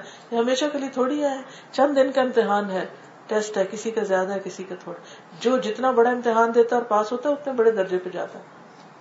اب ایک شخص جو صرف ہائی اسکول کر کے کہیں جاب کرتا ہے اور ایک وہ جو پی ایچ ڈی کرتا ہے یا پھر کسی خاص فیلڈ میں اسپیشلائز کرتا ہے، دونوں کا درجہ برابر تھوڑی ہو سکتا ہے۔ اسی طرح اللہ تعالیٰ کچھ لوگوں کے اوپر زیادہ بڑا امتحان ڈالتے کچھ کے اوپر کم۔ تو جو راضی ہو گیا، اللہ اس سے راضی ہو گیا۔ اور جو اللہ سے ناراض ہوا، اللہ اس سے ناراض ہو گیا۔ تو یہ بھی توحید کا حصہ ہے۔ پھر اسی طرح یہ ہے کہ اللہ سے مایوس نہیں ہونا۔ مایوسی نہیں، ہمیشہ ہوپ فل رہے۔ جب اللہ ہے تو ہر چیز ٹھیک ہو جائے گی۔ نہ خود سے نہ تو زمین و آسمان کو تھامے ہوئے ہے. وسے آ کرسی سماوات کس بات کا غم ہے؟ وہ ہے نا. کوئی مشکل نہیں. پکارنا سیکھے، مانگنا سیکھے، توکل کرنا سیکھے، اس پر اعتماد کرنا سیکھے، اس کے آگے گڑ گڑانا سیکھے. پھر آپ دیکھیں کیسے میرے ہوتے ہیں. ابن عباس سے روایت ہے، ایک آدمی نے کہا، اے اللہ کے رسول صلی اللہ علیہ وسلم، کبیرہ گناہ کون سے آپ نے فرمایا اللہ کے ساتھ شرک کرنا، اللہ کے رزق سے مایوس ہونا اور اللہ کی رحمت سے مایوس ہونا، تو یہ نہیں کرنا۔ اسی طرح اللہ سے بدگمان نہیں ہونا، یہ بھی ایمان کا حصہ ہے کہ بدگمانی نہیں۔ جابر کہتے ہیں کہ میں نے نبی صلی اللہ علیہ وسلم سے سنا، آپ اپنی وفات سے تین روز قبل فرما رہے تھے کہ تم میں سے ہر شخص اللہ کے ساتھ حسن زن رکھتے ہوئے فوت ہو۔ یعنی جب دنیا سے جائے تو اللہ کے بارے میں اچھا گمان ہو کہ اللہ تو ہے، تو میرا راز ہے، تو میں مانی چھوٹی سی ٹپ دیتی ہوں، جب آپ کا دل خفا ہو، کوئی انسان آپ کو ہرٹ کرے۔ ویسے شوہر نے کوئی سخت بات کہہ دی۔ بہن بھائیوں نے، ماں باپ نے، کسی دوست نے، کسی نے۔ اور آپ کا دل بہت ٹوٹا۔ اور آپ کو دوسرے پہ ٹرسٹ نہیں رہا، مثلاً۔ یا آپ کے اندر یہ احساس ہے کہ بہت بے وفا نکلا فلاں شخص۔ یا اس نے میرے اعتماد یا میرے بھرم کو توڑ دیا، وغیرہ وغیرہ۔ اول تو ہمیں اتنا کرنا ہی نہیں چاہیے تھا۔ لیکن غلطی ہماری کہ ہم نے کیا۔ پھر جب ٹوٹا تو اللہ نے توڑا تاکہ ہم اللہ کی طرف راغب ہو یہ وقت ہے یا شیطان آپ کو چک لے گا یا آپ رحمان کی طرف آ جائیں گے۔ ایسے میں آپ صرف اللہ ہی کو پکارا کرے اور کہا کرے اللہ، تو ہے۔ جب تو ہے تو تو میرے لیے کافی ہے۔ ساری دنیا بھی منہ موڑ لے، تو میرے لیے کافی ہے۔ اللہ آپ کے دل کو ٹھنڈک سے بھر دے گا۔ کسی کا رویہ، کسی کی بے رخی، کسی کی بے نیازی دکھ نہ دے۔ گا ٹھیک ہے، وقتی طور پر انسان ہے نا ہم۔ ہماری توقعات ہوتی ہیں لوگوں سے، بچوں سے ہوتی ہم دیکھیں کہ ماں کا دل عام طور پہ کب دکھتا ہے؟ کب ہم بہت دکھی ہو جاتے ہیں۔ ہمارے آنسو نکل آتے جب بچے بدتمیزی کریں یا بات نہ مانے تو ہماری ساری ہوپ ختم ہونے لگتی ہم کہتے ہیں، اتنا ان کو دکھ سے پالا، بڑا کیا، اتنا کچھ انہیں دیا اور یہ کیا کر رہے ہیں ہمارے ساتھ؟ ہمارے بڑھاپے کا سہارا کون ہوگا؟ اللہ یہ بچے کب سے ہمارا سہارا ہو گیا؟ سہارا تو صرف اللہ ہے، کوئی سہارا نہیں ہے۔ کسی پر ایسی توقع نہ رکھے کہ یہ کام آئے گا۔ کیونکہ کبھی ہم ایک کے اوپر رکھتے، کبھی دوسرے پہ۔ وہ توڑتا ہے وہ توڑتا، توڑ توڑ کے توڑتے ہیں لوگ۔ اور جو اللہ کی طرف راغب ہو، اس کا ٹوٹنا بھی اس کے لیے بڑی خیر و عافیت کا سبب بنتا ہے۔ وہ واقعی پھر توحید خالص ہوتی ہے۔ پھر اسی طرح غیر اللہ کی قسم نہیں کھانی چاہیے۔ غیر اللہ کی قسم جو ہے یہ بھی شرک ہے۔ حدیث میں آتا ہے، جس نے غیر اللہ کی قسم کھائی، اس نے شرک کیا۔ کئی لوگ جہالت میں کہہ رہے تھے، تیرے سر کی قسم، باپ کی قسم، ماں کی قسم، پتہ نہیں کس کس کی۔ کسی چیز کی نہیں، بس اللہ کی۔ اور وہ بھی ضرورت کے تحت۔ اللہ کے نام کو ایسے ہی چھوٹی چھوٹی باتوں کے لیے مت استعمال کرے پھر اسی طرح گفتگو میں شرک سے محتاط رہے۔ بعض اوقات وہ تری پن ہو جاتا، پتہ نہیں چلتا کیا کیا بیٹھے۔ قبیل جوہنا کی خاتون قطلا روایت کرتی ہے کہ ایک یہودی نبی صلی اللہ علیہ وسلم کی خدمت میں حاضر ہوا۔ عرض کی، یہودی جو تھا وہ نبی صلی اللہ علیہ وسلم کے پاس آیا اور کہنے لگا کہ اللہ کے ساتھ تم شریک مقرر کرتے ہو اور شرک کرتے ہو۔ کیا کہہ کے کہ تم چاہو اور اللہ چاہے؟ اور تم لوگ کہتے ہو قسم ہے کعبہ کی۔ پھر رسول اللہ صلی اللہ علیہ وسلم نے لوگوں کو حکم دیا کہ جب وہ قسم کھانے کا ارادہ کرے تو کہیں قسم ہے کعبہ کے رب کی۔ اور یوں کہے کہ جو اللہ چاہے، پھر جو آپ چاہیں۔ یہ نہ کہیں جو اللہ چاہے اور جو آپ چاہیں۔ یہ شرک ہے۔ یعنی اس بات میں بہت محتاط رہے کہ ہماری گفتگو میں یہ لفظ کہیں بھولے سے بھی نہ آئے۔ اچھا ہماری گفتگو میں کیوں آ جاتے ہیں باتوں میں؟ کیونکہ لوگ بول رہے ہوتے ہیں نا، ہم بھی ویسے ہی سوچنا شروع کر دیں بغیر سوچے سمجھے ہم وہ باتیں بولنا شروع کر دیتے وہ لفظ ہماری زبان پہ بھی آ جاتے ہیں۔ تو کبھی یہ نہ کہیں جو اللہ چاہے، جو آپ چاہے جو اللہ چاہے۔ اور پھر آپ کی مرضی۔ یعنی اصل تو امات شاہ نا اللہ شاہ اللہ رب العالمین۔ پھر آپ دیکھیے کہ یہ جو لا الہ الا اللہ ہے نا، اس کا پڑھنا صرف مصیبتیں نہیں لاتا کہ مشکل ہو جائے گی زندگی۔ ٹھیک ہے، مشکل بھی ہوتی ہے کیونکہ لوگ انسیکیور ہو جاتے ہیں۔ وہ کہتے ہیں اچھا اس کا اتنا اللہ پہ بھروسہ ہے، یہ تو ہم پر کچھ بھروسہ ہی نہیں کرتا اور ہمیں چاہتا ہی نہیں ایسا۔ اور اتنی محبت نہیں ہم سے کرتا۔ اللہ سے محبت ہم سے زیادہ کرتا ہے۔ تو یاد رکھیے کہ لا الہ الا اللہ پڑھنے والا کامیاب ہے۔ اللہ کی توحید اختیار کرنے والا دنیا میں بھی مشکلات سے انشاءاللہ نجات پائے گا اور آخرت میں بھی۔ سلسلہ صحیحہ کی روایت ہے۔ نبی صلی اللہ علیہ وسلم نے فرمایا، جس نے لا الہ الا اللہ کہا، تو ایک دن یہ کلمہ اسے مصائب سے نجات دلائے گا۔ اس سے پہلے جو ہو چکا، وہ ہو چکا۔ ایک اور حدیث میں آتا ہے، ابو حرارا سے روایت ہے کہ جب بھی بندہ خالص ہو کے لا الہ الا اللہ کہتا ہے تو آسمان کے دروازے کھول دیے جاتے ہیں۔ یہاں تک کہ وہ عرش تک پہنچ جاتا ہے کلمہ۔ جب تک انسان کبیرہ گناہوں سے بچتا رہے۔ جب دل گھبرائے، جب پریشان ہو۔ تو اپنے ہی دل میں لا الہ الا اللہ، لا الہ الا اللہ، لا الہ الا اللہ۔ اور توحید کی ساری چیزوں کو یاد کر کر کے اللہ کو پکارے۔ ایک اور روایت میں آتا ہے، جس نے لا الہ الا اللہ وحدہ لا شریک لہو کیونکہ اس میں اور تاکید ہے نا۔ شرک کی بھی نفی کر دی گئی۔ لہ الملک و لہ الحمد وہ علا کل شعین قدیر۔ خالص دل سے پڑھا، کہ زبان سے اس کی تصدیق کرے، تو اس کے لیے آسمان کے دروازے کھول دیے جاتے ہیں۔ حتیٰ کہ اللہ تعالیٰ زمین میں اس کے کہنے والے کی طرف دیکھتا ہے، اور جس کی طرف اللہ تعالیٰ نے دیکھ لیا، اس بندے کا یہ حق ہے کہ اس کا مطالبہ اس کو عطا کر دے۔ افضل کلمہ جو پیغمبروں نے حج کے موقع پر پڑھا ارفا کے دن پڑھا، وہ کیا تھا؟ لا الہ الا اللہ وحدہ لا شریک لہ لہ الملک و لہ الحمد وهو على كل شيء قدیر۔ اس کو آپ آزما کے دیکھ لیجیے کہیں تنگی ہو، کہیں دل گھبرائے، کہیں پریشانی ہو، کہیں رکاوٹ آئے، اللہ کی توحید کو پکارنے لگے یعنی توحید کے کلمے کا اقرار کرنے لگے۔ لا الہ الا اللہ وحدہ لا شریک لہ لہ الملک و لہ الحمد وهو على كل شيء قدیر۔ اور جو چیز اٹکی ہوئی ہو نا، جو مشکل، کہیں وہ على كل شيء قدیر۔ وہ اعلیٰ کل شعین قدیر۔ یہ مشکلات ہمارے لیے، اس کے لیے نہیں ہے وہ سب کچھ کر سکتا ہے۔ پورے یقین کے ساتھ یہ کہے۔ اور آپ دیکھیں گے کہ ایسے لگے گا جیسے دل سے وہ دھوئیں اور غم کا غبار باہر آنے لگا۔ ایسی سکینت نازل ہوگی کہ آپ حیران ہو جائیں گے۔ اور سب سے بہترین ذکر ہے یہ لا الہ الا اللہ۔ اور اللہ تعالیٰ کا وعدہ ہے۔ اللہ تعالیٰ فرماتے ہیں، اے ابن آدم، جب تک تو مجھے پکارتا رہے گا اور مجھ سے مغفرت کی امید رکھے گا، میں تجھے معاف کرتا رہوں گا۔ اور باوجود اس چیز کے جو تیرے اندر پائی جاتی ہے یعنی گناہ، گناہوں کے باوجود میں تجھے معاف کر دوں گا اور تیری دعا سنوں گا، اور مجھے کوئی پرواہ نہیں۔ اے ابن آدم، خواہ تیرے گناہ آسمان کے کناروں تک پہنچ جائے تب بھی اگر تو مجھ سے مغفرت مانگے گا یعنی خالص اللہ کو پکارے گا، تو میں تجھے معاف کر دوں گا۔ اور مجھے کوئی پرواہ نہیں۔ اے ابن آدم، اگر تو زمین کے برابر بھی گناہ کرنے کے بعد مجھے اس حالت میں ملے گا کہ تو نے شرک نہیں کیا، تو میں تجھے اتنی ہی مغفرت عطا کروں گا۔ یعنی شرک نہ ہو تو بڑے سے بڑے گناہ معاف ہو جاتے ہیں اور جنت میں داخلہ اس کے لیے لکھ دیا جاتا ہے۔ پھر اسی طرح یہ ہے کہ نبی صلی اللہ علیہ وسلم کی شفاعت بھی انہیں کو نصیب ہوگی کہ جس نے سچے دل سے لا الہ الا اللہ پڑھا۔ ایسے شخص پر دوزخ کی آگ حرام کر دی گئی ہے کہ جس نے خالصت اللہ الہ الا اللہ کے اوپر یقین کیا، اس کا اقرار کیا۔ ایسے شخص کو اگر اس کے کبیرہ گناہ بھی اور ان کی سزا کی وجہ سے جہنم میں داخل بھی کر دیا جائے، تو اگر اس کے دل میں ایک گیہوں کے دانے برابر بھی خیر ہوئی، توحید ہوئی، تو اس کو جہنم سے نکال لیا جائے گا۔ پھر آپ دیکھیے کہ اسلام کی بنیادوں میں جو مختصر نماز ہے، اس کی پابندی بہت ضروری ہے۔ کیونکہ بعض اوقات لوگ کہتے ہیں لا الہ الا اللہ پڑھنے سے کیا ہوگا؟ بس جنت میں چلے جائیں گے نماز نہیں پڑھتے۔ دیکھیے توحید کیا ہے؟ کہ اللہ کی بات بھی مانی جائے۔ جب آپ نے اللہ کو الہ کہا، تو پھر اللہ کی عبادت بھی ضروری ہے۔ اور نماز کس طرح پڑھی جائے؟ جیسے نبی صلی اللہ علیہ وسلم نے پڑھی۔ اپنی مرضی سے اس کی ڈیفینیشن نہ بیان کی جائے۔ بازو کا ایسا ہوتا ہے نا کہ دوبٹے سے بال جھلک رہے ہوتے ہیں یا بازو ننگے ہو رہے ہیں اگر کسی کو روکا جائے بھی نہیں، ذرا ٹھیک سے پڑھو۔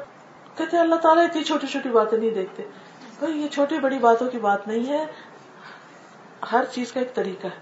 مسئلہ جو یونیفارم ہوتا ہے، بعض جگہ یونیفارم کے اوپر کوئی کڑھائی بھی ہوتی۔ آپ کے سفید شرٹ تو ہے، کیا فرق پڑتا ہے اگر وہ بیج نہیں لگا ہوا؟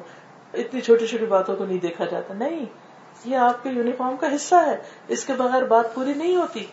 دنیا میں تو ہم اتنی پابندی کرتے ہیں، لیکن اللہ کے ہاں نماز کا بھی ایک یونیفارم ہے۔ اس میں حاضر ہونا لازم ہے۔ پھر اسی طرح روزہ۔ اور روزہ بھی کس کے لیے؟ اللہ کے لیے۔ ڈائٹنگ کے لیے نہیں۔ ڈائٹنگ بونس ہے۔ وہ آپ مل جائے گا۔ لیکن بازو کا تو اس سے اور وزن بڑھ جاتا ہے، کیونکہ سارے دن کے بعد اکٹھا بہت سا کھا لیتے ہیں۔ پھر اسی طرح یہ ہے کہ روزہ جہنم سے آزادی کا ذریعہ ہے۔ پھر زکات زکات اللہ کے لیے۔ اللہ کی خاطر۔ غریبوں، مسکینوں کا جو حق ہے اور حدیث میں آتا نا کہ اگر تم نے زکات ادا کر دی، تو جو تمہارا ذمہ تھا تم نے اسے پورا کر دیا۔ اب بعض اوقات لوگ زکات دے رہے ہوتے ہیں، لیکن اس کا بھی دکھاوا کر رہے ہوتے ہیں۔ اور اس کے ذریعے بھی ایک نام پیدا کرنا چاہتے ہیں کہ بہت سخی ہیں۔ حالانکہ وہ تو آپ کا حق ہی نہیں۔ اگر آپ ادا نہیں کرتے تو گویا آپ نے غریبوں کا مال اپنے مال میں رکھا ہوا ہے، جو کہ ایسا نہیں ہونا چاہیے۔ وقت آنے پر ایک دم اس کو الگ کر دیں۔ اور جو ادا نہ کرے اس کے لیے بہت سخت وعید ہے۔ نبی صلی اللہ علیہ وسلم نے فرمایا جو سونے یا چاندی والا اس کا حق ادا نہیں کرتا، اس کے لیے قیامت کے دن آگ کی پلیٹیں بنائی جائیں گی اور ان کو جہنم کی آگ میں خوب گرم کیا جائے گا اور ان سے اس کے پہلو، پیشانی اور پیٹ کو داغا جائے گا۔ جب وہ ٹھنڈے ہو جائیں گے تو ان کو دوبارہ گرم کیا جائے گا۔ اور اس دن برابر یہ عمل اس کے ساتھ ہوتا رہے گا، جس کی مقدار پچاس ہزار سال کے برابر یعنی حشر کے دن یہاں تک کہ بندوں کا فیصلہ ہو جائے۔ تو زکوٰۃ ادا نہ کرنے والے کے لیے پورا حشر کا میدان سزا ہی سزا ہے۔ ہاں اس کے بعد وہ جنت میں جائے یا جہنم میں، یہ بات کا فیصلہ ہے۔ پھر اسی طرح سانپ کی شکل اختیار کر کے اس کو ڈسے گا۔ اصل میں یہ کہ زکوٰۃ مال کو پاک بھی کرتی ہے اور مال کی حفاظت بھی کرتی۔ پھر اسی طرح حج ہے۔ حج بھی دین کی بنیادوں میں سے ہے۔ فرض ہو جائے اگر حج تو جلدی ادا کرنا چاہیے، کیونکہ کسی کو نہیں معلوم کہ کل کیا پیش آنے والا ہے۔ ایسا نہ ہو کہ فرض ادا کیے بغیر مر جائے۔ تو اس لیے توحید کے بعد یہ جو باقی چیزیں ہیں، ان کا پورا کرنا بھی نہایت ضروری ہے۔ اللہ تعالیٰ ہمیں عمل کی توفیق عطا فرمائے۔ واخر داوانا الحمد للہ رب العالمین۔ اگر اس موضوع سے متعلق کوئی سوال ہو آپ کا، تو آپ اس کو کر سکتے ہیں۔ اگر کوئی بات مزید آپ ایڈ کرنا چاہیں، تو وہ بھی آپ کر سکتے ہیں۔ کچھ لوگ کہتے ہیں کہ کیونکہ ہم نبی کی امتی ہے تو ہم ضرور بخشے جائیں گے۔ جی یہ کہتے ہیں کہ کچھ لوگ یہ کہتے ہیں کہ ہم نبی کے امتی ہیں، تو ہم ضرور بخشے جائیں گے۔ ٹھیک ہے۔ اگر آپ لا الہ الا اللہ، محمد رسول اللہ، سچے دل سے پڑھتے ہیں، تو انشاءاللہ بخشے جائیں گے۔ دنیا میں اگر گناہوں کی معافی مانگ لی، تو اللہ تعالی معاف فرما دیتے ہیں۔ اور اگر معافی نہیں مانگی اور گناہ کی حالت میں فوت ہوئے، تو اللہ چاہے تو بھی معاف کر دے، اس کا فیصلہ۔ لیکن یہ ہے کہ کچھ لوگوں کو پہلے جہنم میں بھیجا جائے گا اور وہاں وہ اپنے گناہوں کی سزا پائیں گے۔ جیسے ابھی میں نے زکوٰۃ کے بارے میں کہا نا کہ زکوٰۃ ادا نہ کرنے والے کو حشر کے میدان میں پلیٹوں سے داغا جائے گا، میٹالک پلیٹس کو جہنم میں گرم کر کر کے۔ اور پھر جب وہ پاک ہو جائیں گے تو پھر وہاں ان کو نکالا جائے گا۔ جب وہ نکالے جائیں گے تو جنت میں جانے سے پہلے ان کو ایک جگہ پر ایک نہر الحیات ہے، اس کا پانی ان پہ ڈالا جائے گا، جس سے ان کے جسم دوبارہ اگنے لگیں گے۔ لیکن وہ جب جسم ان کے پورے بنیں گے، تو بھی ان کے اوپر جلنے کے نشان ہوں گے۔ اور اس حال میں جب وہ جنت میں داخل کیے جائیں گے، تو وہ نشان نظر آئیں گے۔ اور ان کو جہنمی یون کہا جائے گا۔ جہنمی یون کہا جائے گا کہ یہ وہ لوگ ہیں جو جہنم سے ہو کر آئے ہیں، نکل جائیں گے۔ کیونکہ ابھی میں نے عرض کیا نا کہ جس کے دل میں گیہوں یعنی گندم کے دانے کے برابر بھی ایمان ہے، وہ توحید پر ہے۔ لیکن اس کے ساتھ اس نے غلط کام بہت کیے تو وہ بالآخر جنت میں پہنچے گا، بخشا جائے گا۔ پھر کچھ سزا کے بغیر، کچھ سزا کے ساتھ۔ جی۔ یہ اجتماعی دعا کے بارے میں بتا پلیز کہ جو ہم مجالس کرواتے ہیں، ان کے بعد خواتین کہتی ہیں کہ اجتماعی دعا ہونی چاہیے شرعی حیثیت کیا ہے۔ اس میں آپ دیکھیے کہ اس معاملے میں جو میری تحقیق ہے اور اس میں جو مختلف لوگوں سے میں نے معلوم کیا ہے اسے دو رائے پائی جاتی ایک تو کہتے ہیں کہ نہیں جی کوئی نہیں ہونی چاہیے۔ اور مجلس کے خاتمے کی دعا جو سبحان اللہ ارشد اللہ الہ الا انت، کافی کچھ لوگ یہ کہتے ہیں کہ اللہ سبحانہ و تعالیٰ نے جو دعا کا حکم دیا ہے، وقال ربکم ادعونی استجب لکم، تو اس کے لیے کوئی پابندی نہیں لگائی کہ یہاں پکارو یہاں نہ پکارو۔ پہلے نہ پکارو اور بعد میں پکارو، اور اکیلے پکارو اور جمع ہو کے نہ پکارو، اس میں کہیں کوئی پابندی نہیں رکھی۔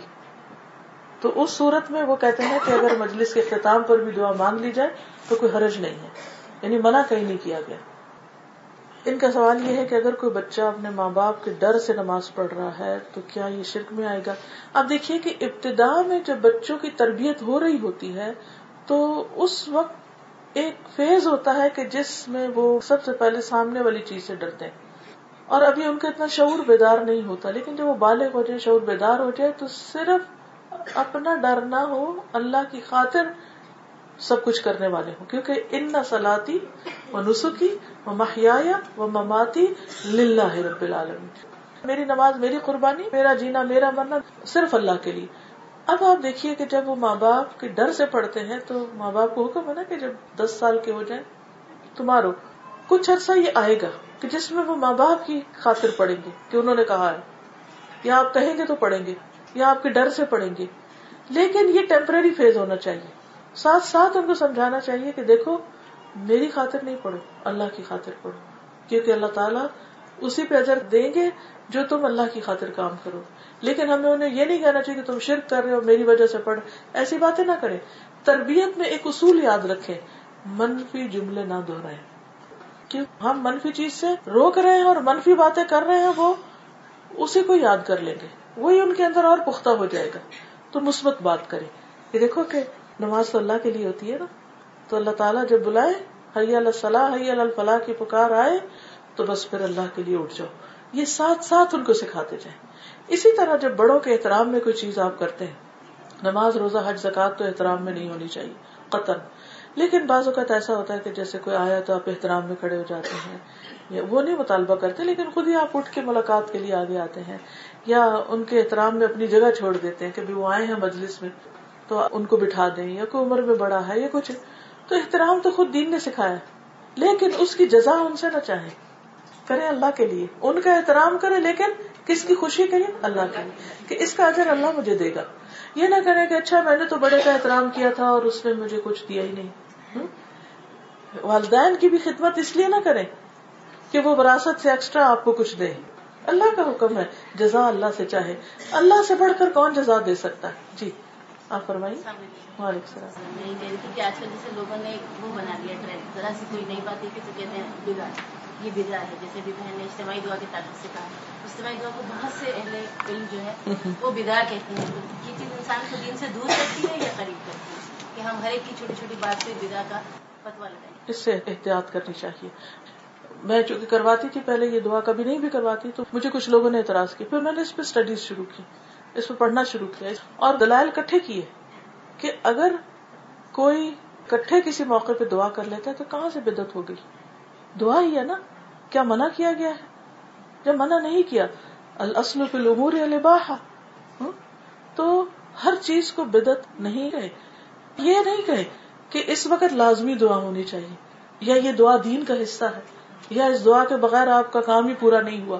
یہ نہیں ہونا چاہیے۔ کبھی کر لے، کبھی نہ کرے، تو اس کو ایشو نہیں بنانا چاہیے۔ کیونکہ سنت میں بھی بعض مواقع ایسے جہاں اجتماعی دعا ہوئی ہے۔ جیسے بارش نہیں آئی تو اجتماعی دعا ہوئی ہے یعنی نماز کی شکل میں یا اور جگہوں پر جیسے جی؟ فوجوں کو خطاب کرنے کے بعد جی ہاں۔ تو اس میں یہ ہے کہ جس چیز کا ہمیں علم نہ ہو یہ صرف ہم نے ایک ہی دلیل کوئی سن لی ہو اور اس کے بعد ہم لوگوں کے اوپر فتوا لگانا شروع کر دیں تو اس سے بھی بچنا چاہیے۔ جی اور ان کا سوال یہ کہ کسی کا واسطہ دے کے دعا کرنی چاہیے نہیں؟ پھر آپ یہ دیکھیں کہ کیا نبی صلی اللہ علیہ وسلم نے واسطہ دے کے دعا کی؟ نہیں کی۔ تو جب آپ نے نہیں کی تو ہمیں بھی نہیں کرنی۔ اللہ تعالیٰ کا جو قرب ہے اور بیچ میں سے یہ سارے وسائل ہٹا کے جو ون آن ون بیس پہ اللہ تعالیٰ کو پکارنا ہے، وہ سب سے بہترین ہے۔ ہاں ہاں ہاں۔ دیکھیے کہ کیا نبی صلی اللہ علیہ وسلم نے جب لوگ ان کو گالیاں دیتے تھے یا مجنون کہتے تھے یا پھر اور برا بلا کہتے تھے کیا آپ ان کو بدوائیں دیتے تھے ہرگز نہیں؟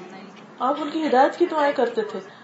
یہ ہماری ناسمجھی ہے کہ ہم دعوی کرنے کی بجائے ان کے سامنے جب دلیل دینے سے عاجز ہو جاتے ہیں تو ہم اس طرح کی حرکتیں شروع کر دیتے ہیں ہاں؟ اس میں یہ ہے کہ پہلے صبر سے کام لیں، سمجھائیں اور پھر اگر کسی بھی طرح وہ نہ ہو تو پھر اجتماعی طور پر جو بھی کوئی ہو، ہر انڈیویجل ایسے کام نہ شروع کر دے۔ جی۔ وعلیکم السلام۔ آپ نے کہا تھا نا کہ ہمیں کوئی بھی پرابلم پریشانی ہو تو ہم اللہ تعالیٰ سے دعا مانگتے جی ہاں۔ تو ہم اللہ سے بھی مانگتے ہیں اور کبھی کسی کو بھی کہہ دیتے کہ بھائی آپ بھی ہمارے لیے دعا گا تو یہ کیا شرک میں آئے گا؟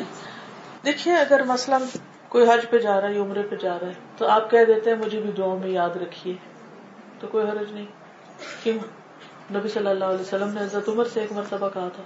اسی طرح آپ دیکھیے کہ جو مومن بھائی کسی دوسرے مومن کے لیے غائبانہ طور پر دعا کرتا ہے، تو فرشتہ اس پر مقرر ہوتا ہے، وہ آمین کہتا ہے۔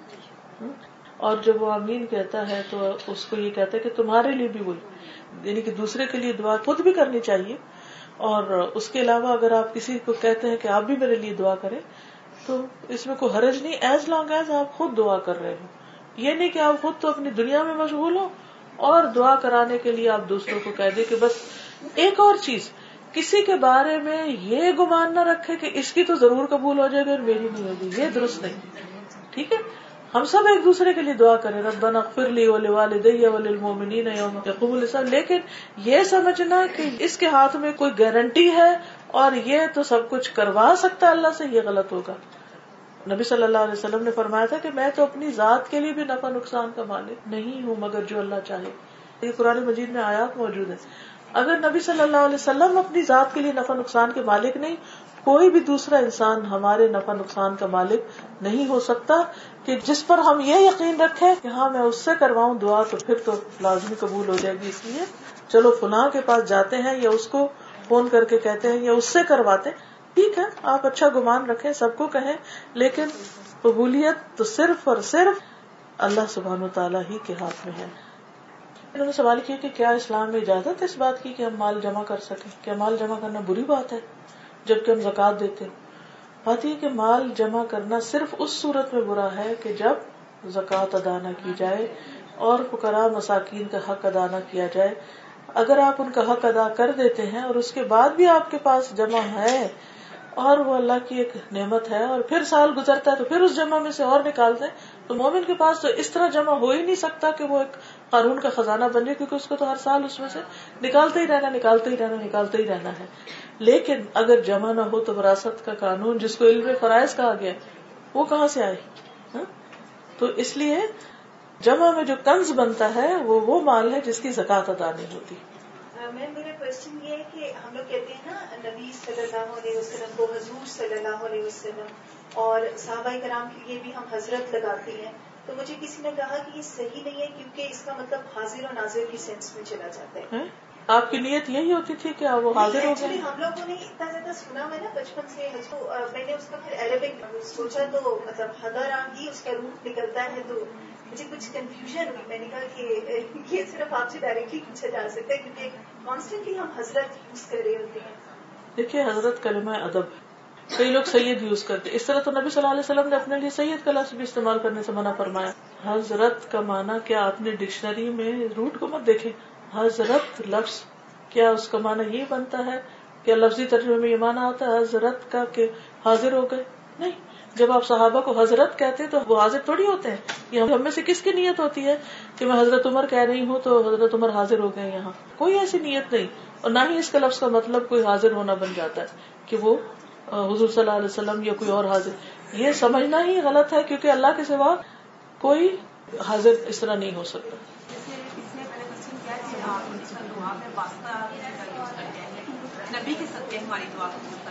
اس کا مطلب کیا ہے؟ یعنی آپ ان کو صدقہ میں دے رہے ہیں؟ کیا مطلب ہے اس کا؟ میں صرف پوچھنا چاہتی ہوں کہ جب کوئی لفظ ہم بولتے ہیں پہلے ہمیں سوچنا چاہیے اس کا مطلب کیا ہے۔ جب کہتے ہیں نبی کے صدقے یہ دعا قبول ہو تو کیا ہم نبی صلی اللہ علیہ وسلم کو اپنی طرف سے صدقہ کر رہے ہوتے ہیں؟ یا اللہ تعالیٰ صدقہ کر رہے ہیں یا صدقہ قبول کر رہے ہیں؟ مطلب کیا مطلب بنتا ہے؟ یا نبی صلی اللہ علیہ وسلم نے کوئی صدقہ کیا تو وہ صدقہ ہمیں فائدہ دے؟ دیکھیے قرآن مجید میں آتا ہے وہ ادا سل کا عبادی انی انی قریب اجیب دعوت الداعی پکارنے والا جب مجھے پکارتا ہے، میں اس کی پکار سنتا ہوں۔ اس لیے آپ اسی طرح مانگے مثلاً قرآن مجید کی جتنی بھی دعائیں ہیں، وہ کیا ہیں؟ ربنا یا ربی سے۔ کہیں ہے کوئی واسطے کا لفظ؟ کیا آپ میرا جواب سمجھ رہے ہیں؟ قرآن مجید میں جتنی بھی دعائیں ہیں، وہ کہاں سے شروع ہوتی ہیں؟ کیا اس میں کوئی واسطہ وسیلہ کا لفظ ہے؟ کچھ بھی نہیں ہے۔ حدیث میں جو دعائیں آتی ہیں اللہ اس میں کوئی ہے؟ براہ راست، یا اللہ، یا رب ہاں؟ یا دل جلال والاکرام۔ کہیں بھی نہیں، بیچ میں کچھ آتا۔ نبی صلی اللہ علیہ وسلم نے کبھی ایسی کوئی دعا نہیں مانگی۔ تو ہمیں بھی اسی طرح مانگنا چاہیے، جیسے قرآن مجید میں دعائیں آئی ہیں یا سنت میں وارد ہوئی ہیں۔ ٹھیک ہے؟ آسان، سیدھا طریقہ ہے۔ میرا ایک سوال ہے، ابھی آپ نے فرمایا جیسے پہلے کلمہ کے بارے میں، سب سے افضل ذکر لا الہ الا اللہ۔ تو اس میں کہتے ہیں کہ کچھ لوگ لا الہ الا اللہ پڑھتے رہے، جب سانس ٹوٹتی ہے تو محمد رسول اللہ پڑھے اور آپ یہ بتائیں کہ صرف لا الہ الا اللہ کہنا درست ہے یا پورا کلمہ لا الہ الا اللہ محمد رسول اللہ؟ یعنی قدير تین میں کون سے ہیں؟ اور ایک نماز کے بارے میں بتا۔ کہ آپ صلی اللہ علیہ وسلم جس طرح نماز پڑھتے تھے ہمیں اسی طرح ادا کرنا ہے۔ تو سجدے کے بارے میں کچھ لوگوں کا قول ہے کہ عورتوں کے لیے سجدہ بیٹھ کے کرنا ہے مردوں کی طرح نہیں کرنا ہے۔ میرا سوال یہ ہے کہ کیا کسی بھی حدیث سے یہ بات ثابت ہے جو انہوں نے فرمائی ہے کہ ایسا لا الہ الا اللہ پڑھے کہ سانس پھولنے لگے، جب سانس ٹوٹے تو محمد رسول اللہ کہہ دیں ایسا کچھ نہیں ہے۔ پھر ان کا سوال یہ تھا کہ لا الہ الا اللہ ہی کافی ہے یا محمد رسول اللہ بھی ہر دفعہ پڑھے؟ پھر تیسرا سوال یہ تھا کہ لا الہ الا اللہ واد اللہ شریک اللہ والی تصویر پڑھنا بہتر ہے یا صرف لا الہ الا اللہ؟ ٹھیک ہے۔ اب آپ دیکھیے کہ جو مختلف ورژن ہے یہ مختلف اوقات کے لیے ہیں، مختلف جگہوں کے لیے ہیں۔ اگر کوئی مسلمان ہو رہا ہے تو اس وقت وہ کیا پڑھے گا؟ اشد اللہ الہ الا اللہ اشد اللہ محمد رسول پورا کلمہ پڑے گا۔ لیکن کسی موقع پر اگر کوئی دل گھبرا رہا ہے یا اللہ کو یاد کر رہا ہے، یا کوئی پکار رہا ہے، یا مختصراً کسی کو اللہ کی طرف بلانا ہے، جس طرح نبی صلی اللہ علیہ وسلم، تو اس وقت انہوں نے صرف اتنا بھی پڑھا کہ لا الہ الا اللہ کافی ہو گیا۔ اور پھر ہر چیز کے درجے اور سٹیجز ہوتے ہیں نا۔ اگر آپ اس کی مزید وضاحت کرنا چاہیں تو آپ جس کو آپ چوتھا کلمہ کہتے ہیں نا کہ پہلا، دوسرا، تیسرا اسلام میں کوئی تقسیم بھی ہم نے خود ہی نمبر دے دیے۔ شاید کسی نے ایک دفعہ ترتیب سے لکھے ہوں گے، پھر اس کو اسی سے پکارنا شروع کر دیا۔ یہ قرآن سنت میں ان کا نمبر کہیں نہیں ہے۔ تو اس میں لا الہ الا اللہ وحدہ لا شریک لہ لہ الملک لہ الحمد وهو على كل شيء قدیر۔ اور ایک روایت میں یحیی و یمیت آتا ہے اور اس کے اپنا اجر اور ثواب ہے۔ تو جتنا زیادہ کو پڑھنا چاہے اتنا ہی، لیکن مجھے یہ آپ یہ بتائیے کہ کیا سارے لوگ یہ سب لمبا کلمہ یاد کر سکتے ہیں؟ کچھ لوگ ہیں وہ صرف اتنا بھی اگر آپ ان کو یاد کرائے نا لا الہ الا اللہ، ان کے لیے اتنا پڑھنا بھی بڑا مشکل ہوتا ہے۔ میں نے الحمد للہ جب کچھ لوگوں کو مسلمان کیا تو جب میں ان سے کہتی تھی کہ بولو، تو ان کو یہ سکھانے میں بھی وقت لگتا تھا کہ لا الہ الا اللہ صحیح طرح وہ پروناؤنس کرے۔ تو اللہ تعالیٰ نے سب کا حصہ رکھا ہے نیکی میں۔ لا یکلف اللہ نفسا الا وسعها دین کو کمپلیکیٹڈ نہیں بنایا۔ جو تھوڑا پڑھ سکے وہ تھوڑا پڑھ لے۔ ہاں اگر مسلمان ہونا تو ایمان کے لیے پورا پڑھنا ہوگا۔ پھر آپ دیکھیے کہ جو سجدے کی بات ہے، تو اس میں نبی صلی اللہ علیہ وسلم نے عورت اور مرد کی نماز میں کوئی فرق نہیں بتایا۔ ٹھیک ہے؟ یعنی آپ نے یہ نہیں کہا کہ عورتیں اس طرح پڑھیں اور مرد اس طرح پڑھیں۔ یہ بعد میں علماء نے اپنی طرف سے کچھ چیزیں ایڈ کی ہیں، لیکن حقیقت میں نہیں ہے۔ اصل میں سجدے کی روح ہی اس وقت ادا ہوتی ہے کہ جب انسان صحیح معنوں میں جو پوزیشن بتائی گئی ہے، اس کے مطابق سجدہ کرے۔ ٹھیک ہے؟ دیکھیے، کسی بھی کام کے دو طریقے سے ریئیکشن ہوتا ہے۔